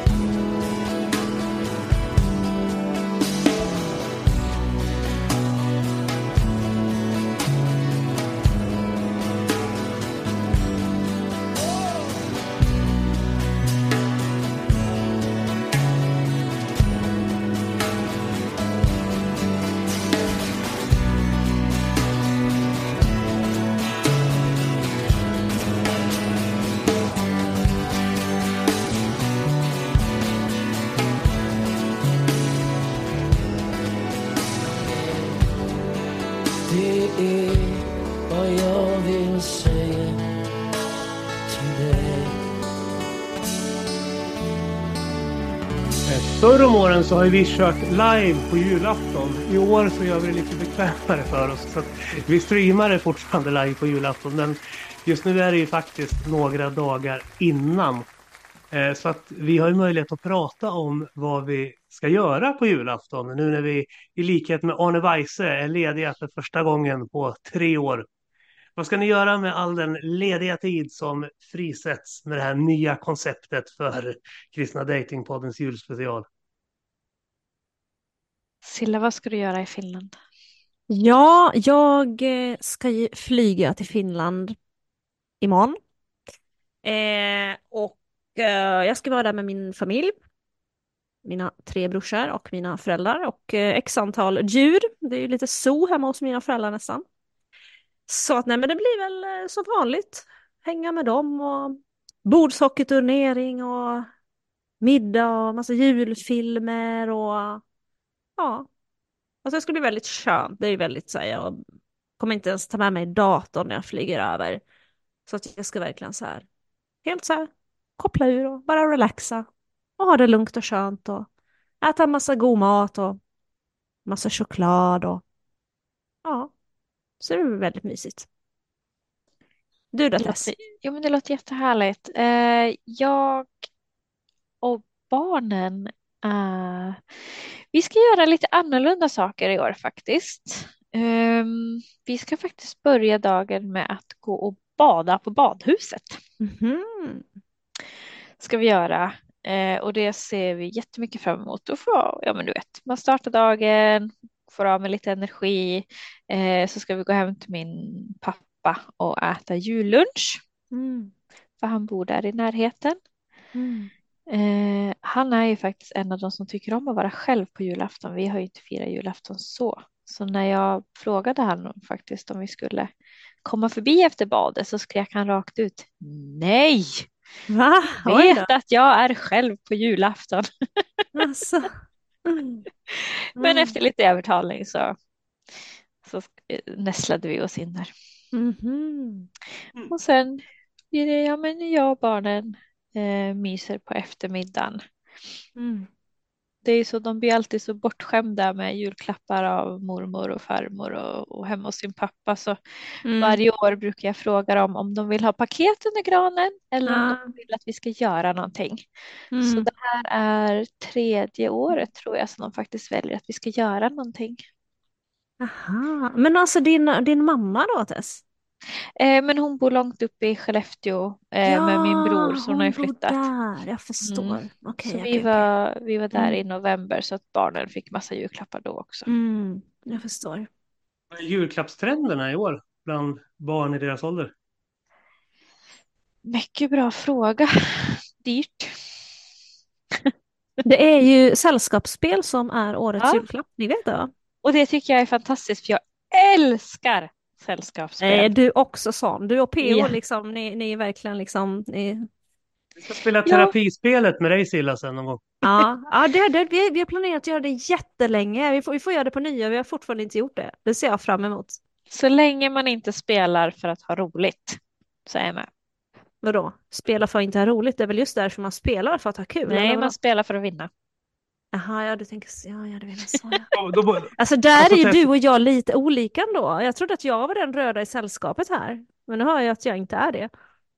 Jag ska ta fram hockeyspelet nästa gång du och Silla är här samtidigt. För att där spelar Silla enbart för att vinna. Ja, det beror, på, det, det beror på vad vi spelar. Jag är ju mest van med att spela så här socialiserade spel när jag är här med PO. Mm. Så här diskussionsspel och det är liksom, där, är- där ska man ju bara ha trevligt, där kan man ju nästan inte vinna liksom. Vad ska ni göra PO? Eh, ja, eh, jag och Kristin ska åka ner till Småland. Eh, och det blir första julen där på länge. Det blir bara hon och jag och eh, hennes föräldrar. För att eh, de andra syskonen är bortresta och hos liksom de respektive och sådär. Eh, men eventuellt så ska vi iväg till hennes storebror och han har ju fyra flickor. Eh, så det ska bli kul att lära känna den familjen lite mer. Vi har mest hängt med de andra syskonen så tidigare. Ta med Twister.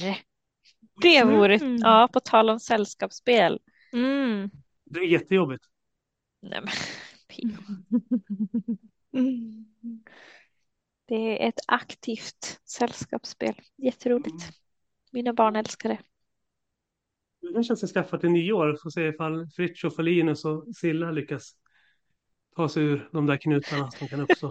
Jag kommer ihåg att man gjorde det på skolgården när man var liten faktiskt. Nej, inte det med hopprep. Ja, det är inte det. Jag tänker twister. Det, ah, okay, det är det här när du snurrar och så ska du ha höger hand på grön och så sen snurrar du och så ska du ha vänster fot på röd och det är en matta. Ah, det, men det låter ju lite som ett aktivt spel. Ja, men det kan jag nog tänka mig att jag skulle kunna gilla. Och sen Det är det färgerna gul, grön, blå och röd. Så det är liksom, det hänger ihop med ditt andra stora Ja, intresse. personligheterna. Ja, ja, ja. ja, men det, ja men det här kan jag testa. Mm, det låter jag- spännande. Ja, om du är där på nyår så vill jag jättegärna att du filmar Pio, Linus och Fritiof när de eh, gör Twister och så skickar Mm. du den filmen. Absolut, jag lovar. Jag ska filma Tess och skicka det till dig. Hur, hur är klockan på Irland? Den är ungefär likadan. Så vi skulle ju kunna ringa dig typ innan du ska ut där, typ vid sjusnåret. På morgonen, absolut. Nej, inte på Det är nog morgonen. precis kvällen tror jag vi tänkte. Ja, jag tänkte vara ute hela dagarna. Nej, men eh, de är väl en timme efter. Okej, ja. Mm. Mm. Men ni nämnde det här med julfilmer. Det tycker jag kan vara ett lite spännande ämne. Vad era favoritjulfilmer är. Jag och Kristina har börjat med julfilmstittandet nu. Så att jag fick Mm. välja den första. Så det var Die Hard 1. Die Hard 1, snälla P, vad har det med julen att göra? Det är ingen julfilm. Det är, ju, det är en av de mest klassiska julfilmerna det- Är som det? finns. Nej. Ja. Nej. Die Hard Jo, 1, det låter ju som någon Die Hard 1 och actionfilm. Die Hard 2 är riktiga julfilmer. Det är som Ensam hemma 1 och 2. Det är också så här julfilmer. Jag tror aldrig jag har sett Die Hard. Det är inte min typ av film. Ja, men lite så här julaction. Det, det, men det är också så här att man måste ha växt upp med det. Hmm. Precis som vissa saker i Finland rynkar ju vi näsan åt och funderar, men hur tänkte de där? Och så vidare. Så att Alltså, det, jag har ju växt upp med ensam hemma-filmerna. Det är ju julfilmer för mig. Ja, det är det verkligen. Mm. Mm. Och typ The Holiday, den gillar jag. Den är mysig. Ja, den är jättegosig. Ja, den, Ja. det är en av mina favoriter. Den är jättemysig. Men sen Love actually, det är ju liksom julfilmernas julfilm. Mm, det. Mm. Ja, det är bra. De är vi överens om. Ja. Men och sen, nu är det jul igen. Den tror jag du skulle kunna kolla på med dina barn, Tess. Den tror jag de skulle gilla. Det handlar om en... eh, Det handlar om låter jultomten bekant. på ett lite kul sätt. Eller The Elf, den är också mysig. Ja, ja, men den tycker jag är rolig. Vi brukar titta på mycket animerade julfilmer faktiskt. Mm. Ja, men mycket av Disneys filmer känns ju som julfilmer på grund av att när vi var små så TV3 sände ju de här Disney-filmerna just över julen. Det var då de liksom sände, sände dem, så då har det liksom blivit förknippat med julhelgerna. Ja, men eh, Robin Hood, den här klassiska versionen med räven. Det, det är en riktig julfilm som jag vill att barnen ska lära sig. Men Mm. eh, ja. Men ett odjur är ju lite jul också. Och sen så den här En magisk jul, den här spinoffen som finns, den är mysig. Magisk jul, vilken är det Ja. då? Den är så här uppföljare till Skönheten och odjuret. Vad tycker ni om de här nya spelfilmerna av Disney-filmerna? Jag tycker de är över förväntan. Även om det inte blir samma sak såklart att se dem som vuxen. Men eh, jag tycker de helt klart liksom lever upp till vad man kan förvänta sig. Har ni sett dem? Spelfilmerna och de här klassiska Disney-filmerna? Typ Skönheten och odjuret. Ja, och Aladdin och Ja, men den, den gillar jag. Mulan. Den har jag sett flera gånger faktiskt. Mm. En del av dem tycker jag är bra. Menar du de som är icke-animerade eller vadå? Ja, precis. Ja, jo. Jo, absolut. Så är det ju. Ja, får se när Frost kommer som icke-animerare. Då tror jag det kommer bli en riktig sån här dundersuccé. Då kommer, den här, då kommer man få höra den här låten jämt. Så fort man går förbi en grupp barn så kommer den liksom gå igång igen. Det var under så här tre års tid som alla barn gick omkring och sjöng på den där.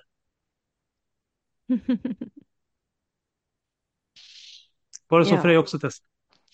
Eh, ja, vi hörde nog eh, de sångerna ett antal gånger när den kom. Eller nej, inte när den kom, den kom väl 2013 tror jag. Men strax därefter. Absolut. Nu tror jag att det är mest jag som tjatar. Åh, kan vi inte titta på den här en gång till? En annan riktigt bra spelfilm det är den här Karl-Bertil Jonsson som de har gjort. eh, En, med vanliga skådespelare. Som också blir riktigt bra. Alltså de fångar ju julkänslan men utvecklar alla teman på ett väldigt, väldigt mysigt sätt. Mm. Jag tycker, jag tycker att en julfilm ska vara mysig. Jag har precis... Alltså Grinchen. Har ni sett den? The Grinch. Mhm. Ah, jag vet inte. Det är Grinchen och Bad Santa gillar jag inte. Det är inte julfilmer för mig. Va? Jo men Grinchen är ju missförstådd. Det handlar ju om kärlek och kommunikation och vara missförstådd. Ensam. Ja. Mm. Mm. Han kanske är lite mysigare än Bad Santa. För Bad Santa tycker jag inte alls Ja nej det är ju det. Men det, ja nej. Den tycker inte heller om så. Ja, Då får man tvätta Mm. ögonen med Love actually. Eh, extended edition. Ja. Har ni några önske dejter inför nästa år? Önskedejter. Tänkte du ska fråga, fråga vad vi vill ha julklapp. Jaha, ja, vet du? Ja. Jag har två saker att säga om det, men fortsätt. Har du någon önskejulklapp? Om jag har någon önskejulklapp? Nej men alltså det, det skulle ju kunna vara då en, en bra dejt. Det var länge sedan jag var på en bra dejt faktiskt. Väldigt länge sedan var det. Jag kan inte komma ihåg när det var sist. Jag Det var väldigt, skickade- väldigt länge sedan. Ja, jag skickade en rekommendation till, eller ett förslag till PO att han skulle ta med eh, K på den här eh, Love actually med symfoniorkestern som spelades nu i Stockholm. Skicka det till mig. Då måste du skicka det på Instagram. Där jag aldrig kollar i en korg. Ja, helt säkert. Jag har skickat det till dig. Kolla här PO, det här. är- Nej, jag skickade det faktiskt eh, på en annan social medie. Att det var Love actually, för att jag vet att du tycker om den med symfoniorkester som spelades med symfoniorkester i Stockholm. Jag tänkte jag skulle vara en jättebra dejt med dig och K. Ja, definitivt. Men jag har helt tappat. Jag har inte sett den. Så den måste ha kommit bort i flödet. Då får du se till så att K inte lyssnar på just det här delen då, så att hon Mm. vet att du har glömt Ja. Vad har du för, vad har du för önska julklapp då PO? Ja, men jag har önskat mig en sån här eh, dammsug, eller vad heter det? En sån här våtdammsugare. Vilka romantiska julklappar. Jag tror du Kristin verkligen kommer ge dig en våt dammsugare. Ja, men jo, men, jo, men hon gynnas ju av ifall jag skulle gå omkring. För att när man dammsuger på vanligt och moppar, vissa grejer fastnar så hårt liksom i golvet så att man får inte bort dem ens ifall man står och skrapar med liksom plastkanten. Och då har jag hört att man ska ha en sån här ångdammsugare som liksom löser upp och tar bort gamla färgfläckar. Så det, det tror jag skulle kunna vara gosigt. Och sen har jag önskat mig alltså. Crisis Core till Playstation 5, Final Fantasy Crisis. Ja, ja, ja, vilka, jag- vilka liksom, vilka, vad ska jag säga, vilka oromantiska presenter P.O. Du kan inte ha, du har, ingen- du har ingen så här lite mera, vad ska vi säga, lite mer hot. Nej, men spelet kan jag ändå förstå. Det är ju någonting personligt. Däremot har jag hört att man ska inte ge varandra hushållsapparater. Ja, men det, var så, det där lät så tråkigt som man får krupp, jag får utslag, det lät så tråkigt. Ja, jag gillar ju Något lite mera glorious P.O. Varför ska man inte ge varandra hushållsapparater? Nej men det är för att det är tråkigt. Det är jättetråkigt med hushållsapparater. Det kan inte bli mera tråkigt P.O. Nej, för det är någonting hushållet behöver oavsett. Mm. Jag håller på och förnylar på lite eh, roliga julklappar till Kristin. Ja, inte en hushållsapparat. Nej, kan... definitivt inte P.O. Då sätter jag dig i skamvrån. Ja, det är mer, det är mer på upplevelse, upplevelsesidan. Exakt. Ja. Mm. Med omtanke. Ja. Mm. Vad har du önskat dig av mamma och pappa då Silla? Du ska ju till Finland. Oj, alltså jag har inte önskat mig någonting. Jag, alltså jag önskar mig nog inte så här presenter av folk längre. Nej, jag har nog slutat med det. Faktiskt sådär. Ja, nej. Alltså jag önskar mig nog inte grejer på det sättet faktiskt. Jag är nog mera så här, ni vet att jag önskar mig att det ska liksom så här bli fred i Europa och att alla ska vara glada och må bra. Ja, men ni vet lite mer så här, så här fluffiga visioner liksom. Får du swisha till speciellt- de, de lovade ju fred på jorden ifall man swishade till deras julkampanj. Vem då? PMU. Jaha, Eller. Hörnmark sa ju det, att önskar du dig fred på jorden så ge en julgåva till PMU. Ja, nej men alltså när världen ser ut som den gör just nu så känns det som att, ja. Jag vet inte. jag har det så bra ändå så att jag kan inte önska mig så mycket mer. Vilket fint svar. Jag? Mm. Eh, nej, men det var väl jättefint svar det där. Mer kärlek åt folket. Mm. Ja. ja, det är det vi behöver tror jag. Ja. Det är lite svårt att ge så. Jag tänkte någonting som är mer... Ge, man kan ja, ta man... hand om varandra. Ja, man kan alltid... Och vi, och dock ska jag säga något mer specifikt. Jag önskar att folk sträcker ut en hand. Mm. Hej. Ja, bra. Gå och säg hej och om det är någon som kan hjälpa, om du vet att någon behöver hjälp med någonting. Så bara... Lägga in nytt golv i köket kanske? Nej, en jag... hjälpande hand. Ja men precis. Lägga var, golv. Mm. var en hjälpande hand. Mm. Det är min önskan. Mm. Var en hjälpande hand. Jag håller med dig. Jag behöver hjälp med att sätta upp en lampa i hallen. Jag kan också sträcka ut en hjälpande hand. Eller vad behöver jag annat hjälp med? Ja, nej men det där var jättebra Tess. Mm. Ja. Mm. Så om du lyssnar på det här och en kille som vet hur man sätter upp en lampa i hallen så vet att det finns någon som längtar efter en julklapp från just dig. Men vi ska gå tillbaka och se vad Per Filip och Mia Marianne gör för någonting. Så att, eh, häng med! Per Filip och Mia Marianne, som vi var inne på eh, i början av programmet så har ju ni minst sagt en diger diskografi i ryggen. Eh, några av mina favoriter med er är inte minst den glada visan Elefantsången. Men också den lite mer sorgsna och trösterika visan Där rosor aldrig dör. Men ni har även hunnit spela in hela tre jul-LP-skivor. Så att en fråga som jag gärna skulle vilja passa på att ställa till er det är vad skulle ni säga gör en julsång till en julsång? Alltså vilka inslag behövs för att det just ska kännas som en jullåt och inte bara som en andlig sång i största allmänhet? Men det ska väl handla om Jesus Kristus födelse först och främst. Och känslorna omkring det. Och glädjen och kärleken som kommer med det. Ja. En innerlig, en innerlig känsla. Och sen kom det vara lite nattranger med gran och stjärnor och smörfärd och lite annat också förstärka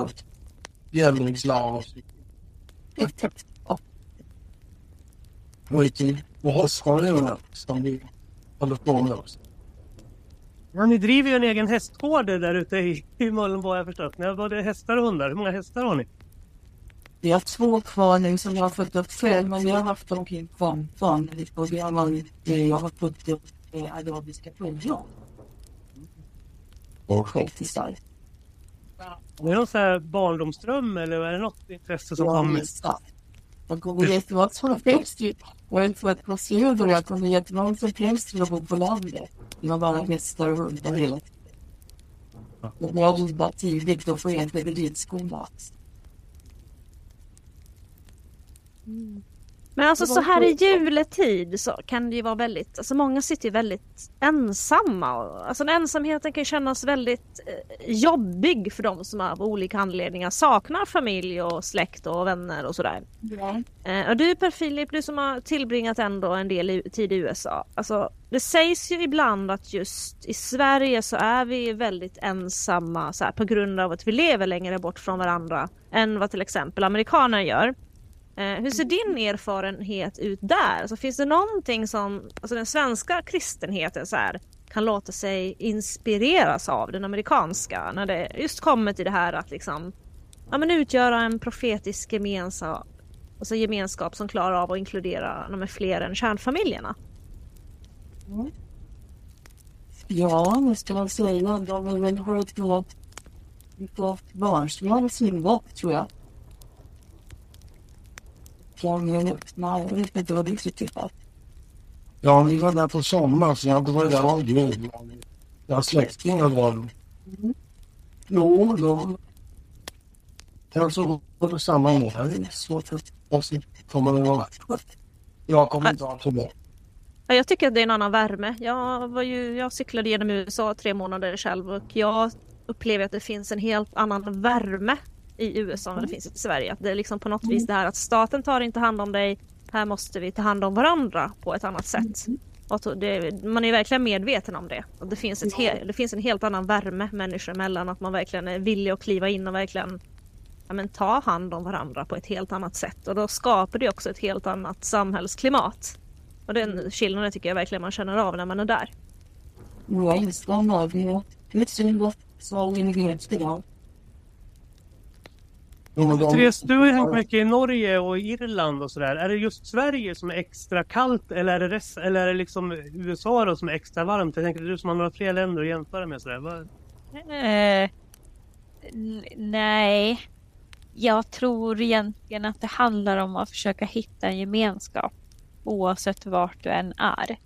Eh, man kan ju alltid söka sig till en gemenskap oavsett om det är kyrkan, lokala grupper, eh, men vart det än är så är det ju fruktansvärt ensamt att vara just ensam om man inte har möjlighet att ta sig för eller hitta några grupper. Så är det ju. Eh, om det var just juletid vi pratar om. Sen, det är alltid beroende på hur man är som person.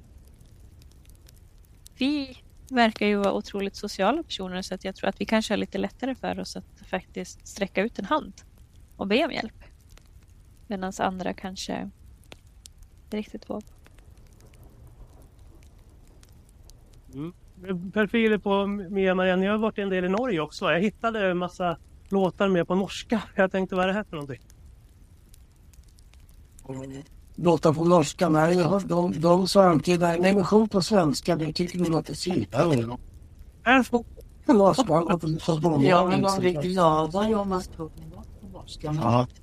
Men de vill ju väldigt gärna höra på svenska. Ja. Men vi kan sjunga norska. Det har vi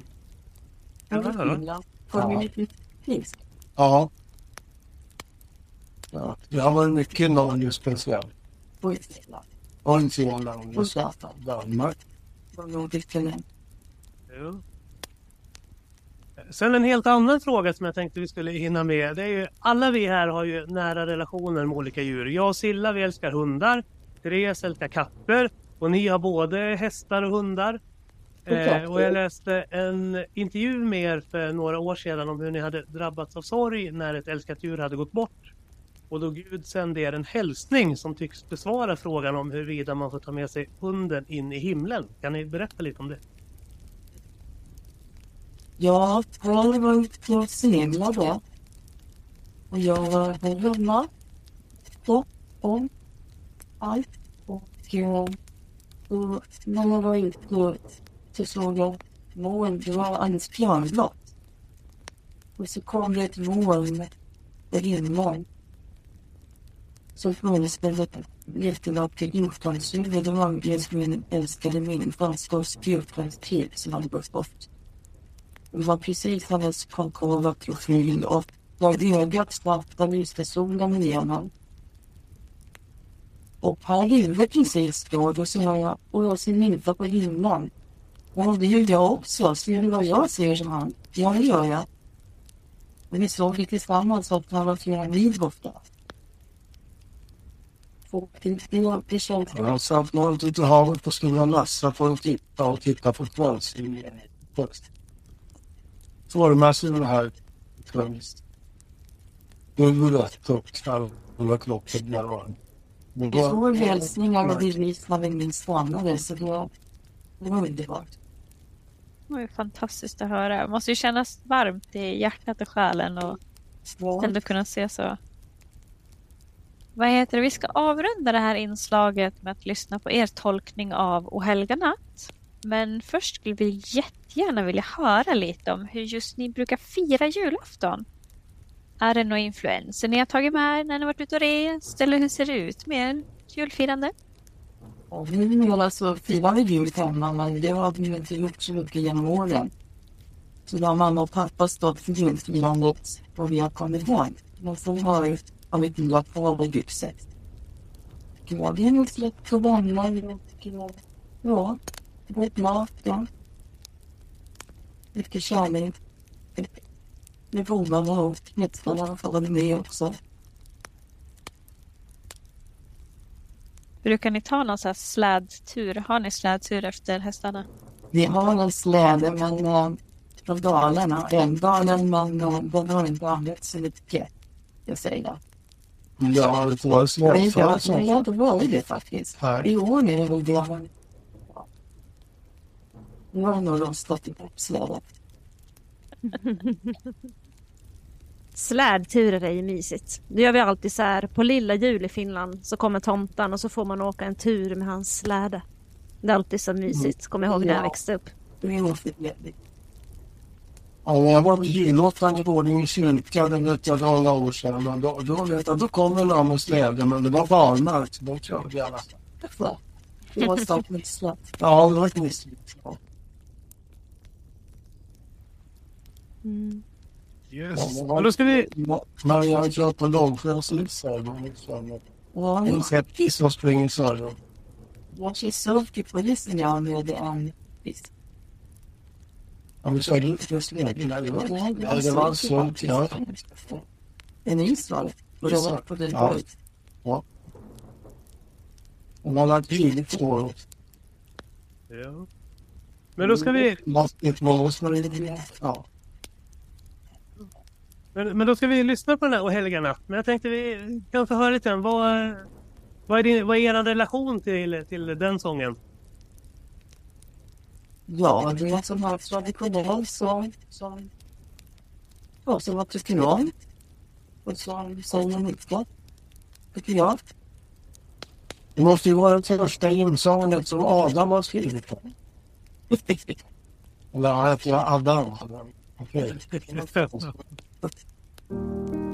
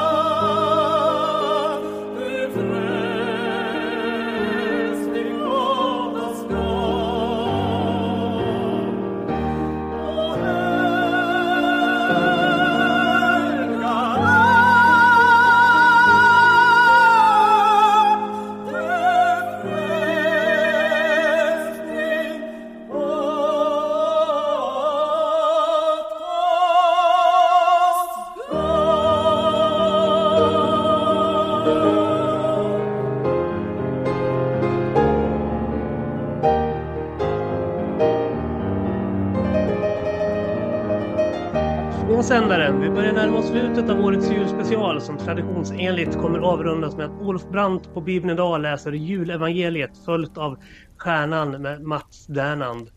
Vi ska även få en liten hälsning från våra branschkollegor på Val och Kristen Date ifall internetuppkopplingen lyckas hålla. Eh, men först ska vi lyssna på ytterligare en sång av våra vänner Mia Marianne och Per Filip. En sång till tröst för dig som kanske just idag saknar någon extra mycket.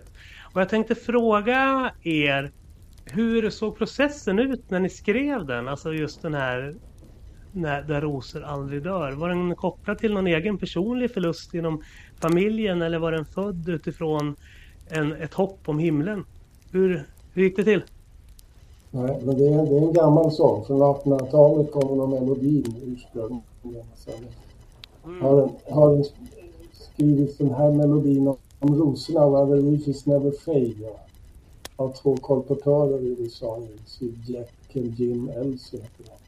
Sen kom det till Sverige någon gång under 20-30-talet och hade lite olika texter men eh, så småningom kom den här sången fram och eh, ja, vi fick tips om den i alla fall och eh, att vi borde sjunga in den. Vi tyckte det lät lite enkelt sådär så vi tvekade lite grann men ja, vi sjöng in den i alla fall och det blev ju väldigt, väldigt respons. Den handlar ju om det eviga riket som är vackert utmålat här om en plats där rosorna inte vissnar och dör.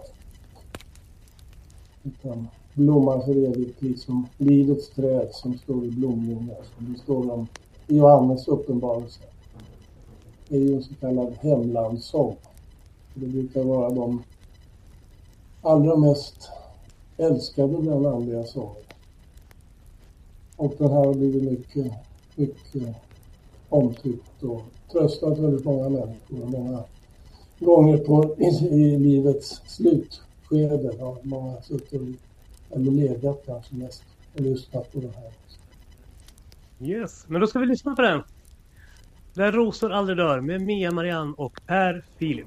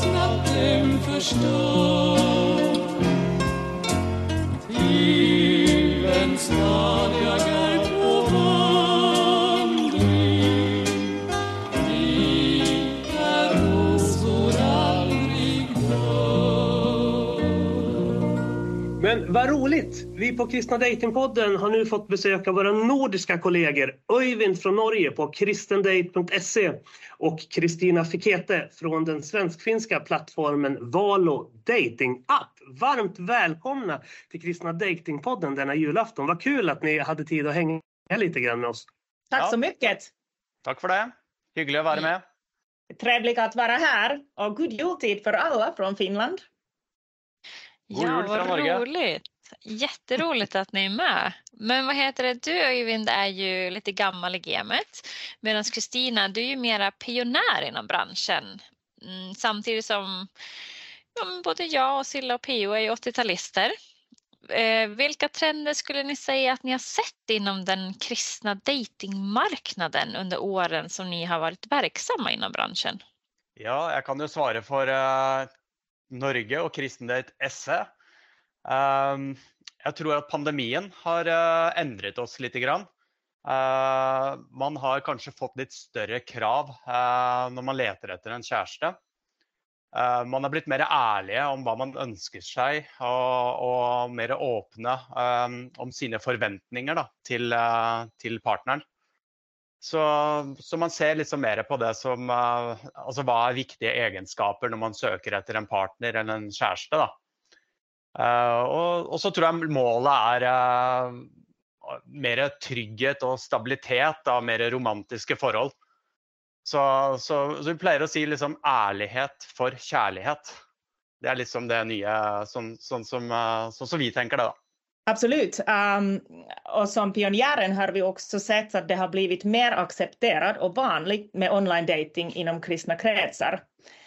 Och det är spännande att vara en del av den positiva förändringen och ser hur människor hittar meningsfulla relationer genom våra plattformar. Och kan jag också säga att äh, det är bara synd att ha lite konkurrens även inom kristna datingtjänster och vi har märkt att människor använder många olika tjänster samtidigt och det är helt bara okej. Okay. Ni resonerar lite grann som oss inom kristen press, att vi är både konkurrenter men samtidigt kollegor, låter det som. Ja, det är ju sunt det att ha konkurrens och då blir man mer skärpt. Man eh, ønsker å levere leverera bättre. Så det är bra. Det är bra för da. De som bruker tjänsterna vill ju uppleva det som positivt. Ja. Eh, ofta när jag och Silla och Tess pratar med kristna singlar så lyfter de behovet av mer fysiska platser att träffas på. Då församlingsmiljön, i alla fall här i Sverige, jag har för lite kunskap om Finland och Norge. Eh, men här i Sverige så är den väldigt familjecentrerad. Eh, så att det vore lite intressant att höra med er om pastorer i Norden eh, hör av sig till er ibland för konsultation kring de här frågorna och vad är de vanligaste råden som ni i så fall ger till församlingsledningar som vill jobba mer för den här gruppen? Uh, ja, uh, i Norge så har vi inte upplevt något särskilt uh, behov för mer fysiska platser. Vi har inte fått någon, någon förespörsel runt det egentligen i det hela tatt.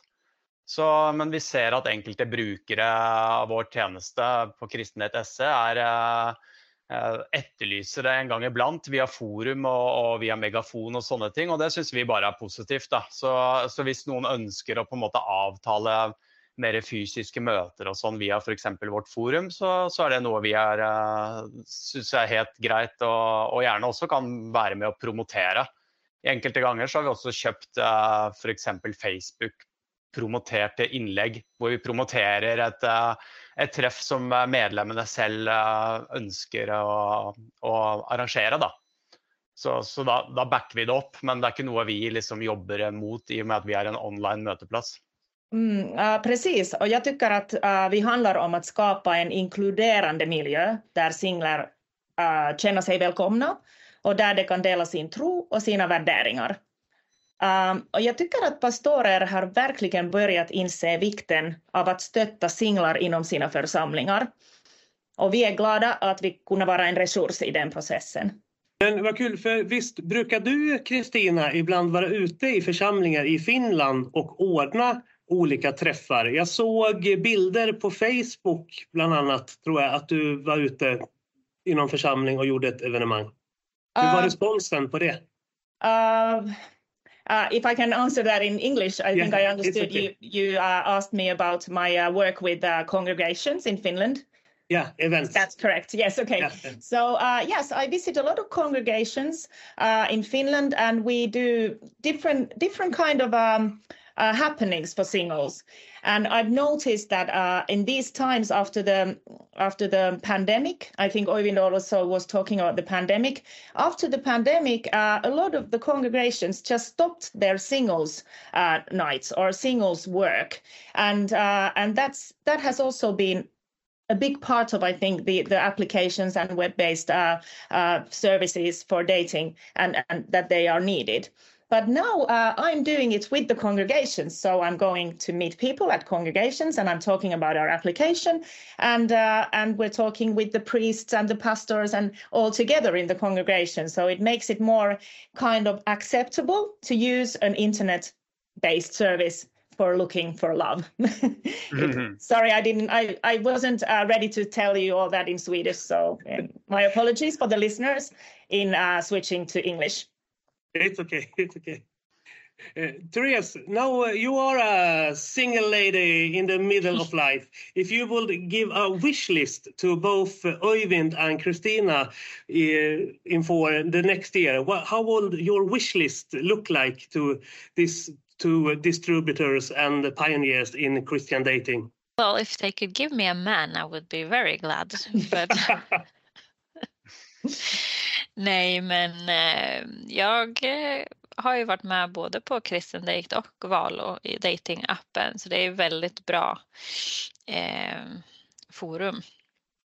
Men det är ju lite som det går upp och ner med intresset vad man använder. Det spelar ingen roll vilken hobby man har så ibland är man jätteaktiv, ibland är man mindre aktiv eh, och så är det väl för alla användare, medlemmar och det ska väl bara klaffa.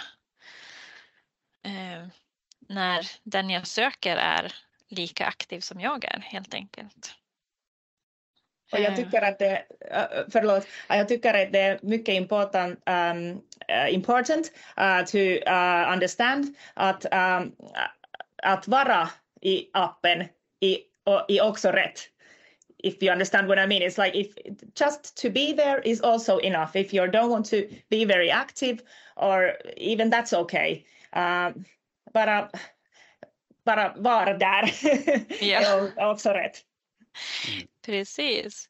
Eh, jag har ju ett förflutet i Norge, i Stavanger bodde jag i tre år. Och eh, då var det ju väldigt gött med pinnekött till Ja. Här i Sverige har vi julskinka. Men vad finns det i Finland? Och Öyvind, har du något annat på julbordet som du tycker om? Uh, no, vi har nog... Oh, sorry. För Øyvind. Ja.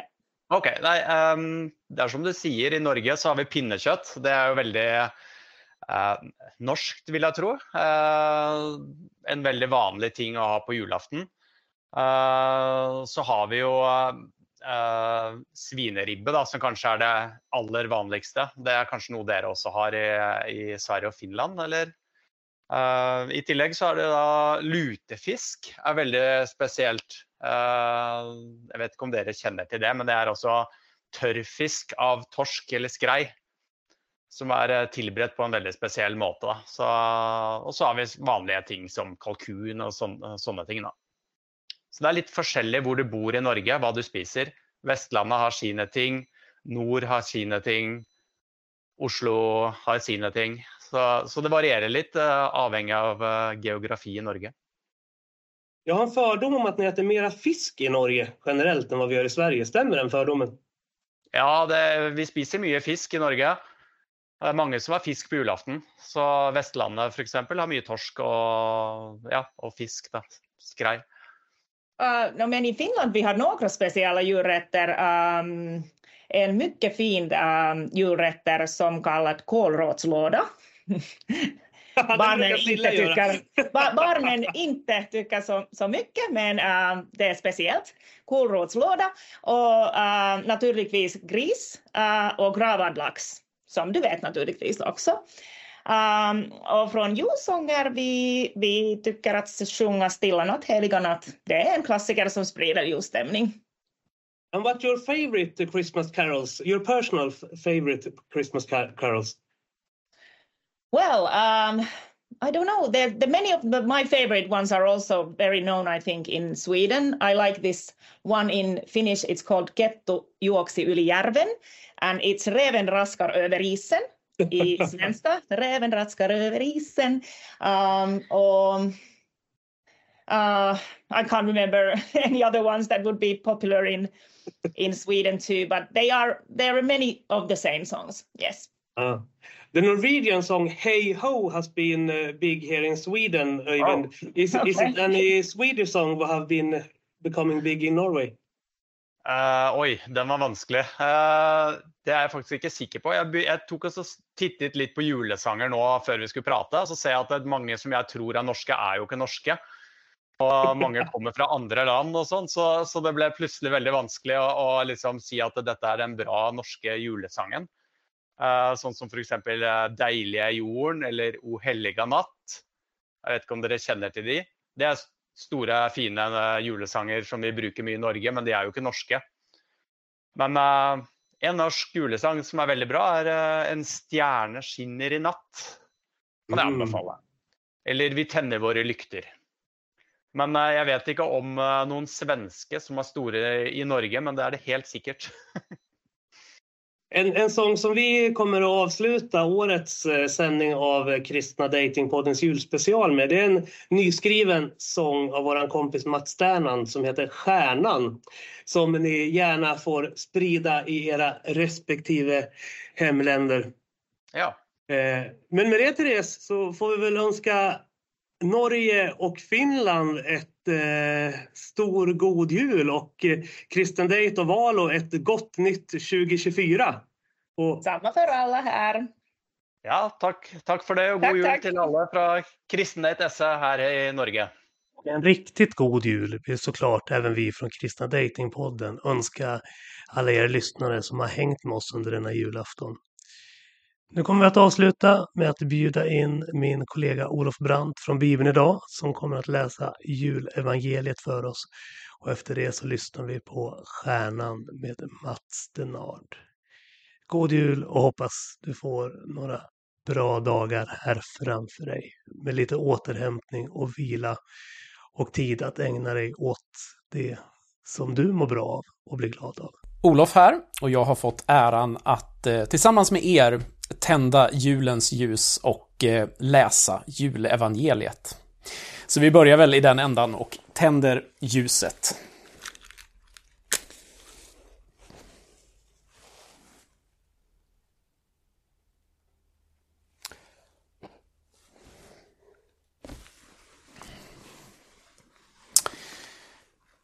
Vid den tiden utfärdade kejsar Augustus en förordning om att hela världen skulle skattskrivas. Det var den första skattskrivningen och den hölls när Quirinius var ståthållare i Syrien. Alla gick då för att skattskriva sig var och en till sin stad, och Josef, som genom sin härkomst hörde till Davids hus, begav sig från Nasaret i Galileen upp till Judeen, till Davids stad Betlehem. För att skattskriva sig tillsammans med Maria, sin trolovade, som väntade sitt barn. Medan hon befann sig där var tiden inne för henne att föda. Och hon födde sin son, den förstfödde. Hon lindade honom och la honom i en krubba eftersom det inte fanns plats för dem inne i härberget. I samma trakt låg några herdar ute och vaktade sin jord om natten. Då stod Herrens ängel framför dem och Herrens härlighet lyste omkring dem och de greps av stor förfäran. Men ängeln sa till dem, var inte rädda. Jag bär bud till er om en stor glädje. En glädje för hela folket. Idag har en frälsare fötts åt er i Davids stad. Han är Messias, Herren. Och detta är tecknet för er. Ni ska finna ett nyfött barn som är lindat och ligger i en krubba. Och plötsligt var där tillsammans med ängeln en stor himmelsk här som prisade Gud. Ära åt Gud i höjden och på jorden frid åt dem han har utvalt. När änglarna hade farit ifrån dem upp till himlen sa herdarna till varandra Låt oss gå in till Betlehem och se det som har hänt och som Herren låtit oss veta. De skyndade iväg och fann Maria och Josef och det nyfödda barnet som låg i krubban. När de hade sett det berättade de vad som hade sagts till dem om detta barn. Alla som hörde det häpnade över vad herdarna sa. Maria tog allt detta till sitt hjärta och begrundade det. Och herdarna vände tillbaka och prisade och lovade Gud för vad de hade fått höra och se. Allt var så som det hade sagts dem. Och med det så vill vi önska er en riktigt god jul.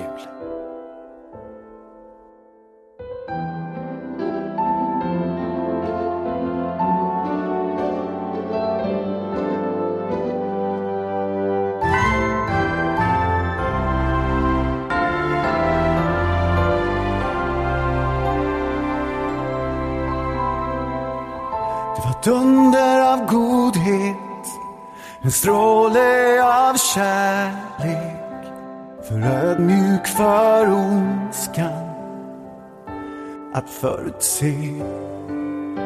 När allt var som mörkast, det tändes en stjärna. Den störste blev liten, ett hjälplöst barn. Gud slog upp en bro och blev som din bror.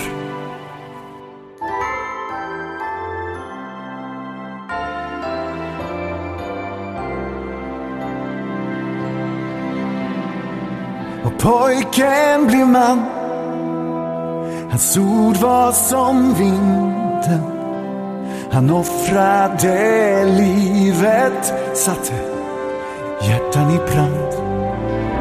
Hans folk fyllde jorden, men svek honom ändå.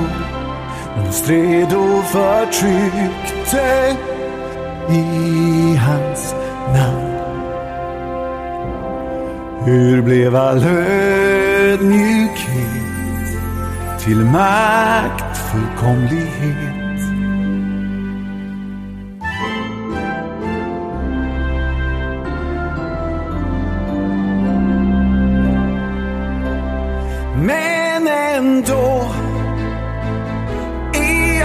Fall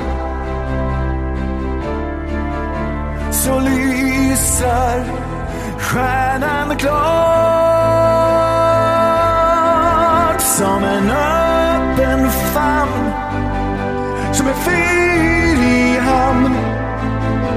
En tröst för den som gråter. En Gud som allt förlåter.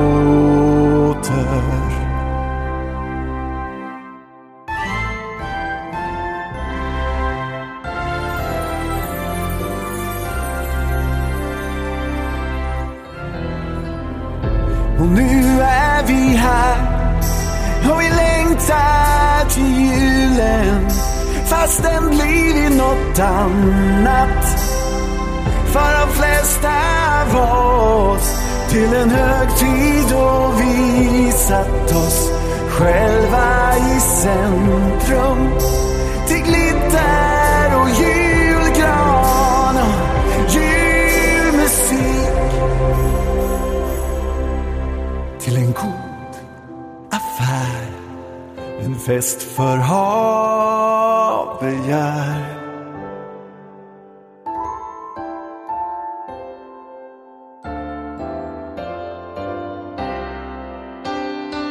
Men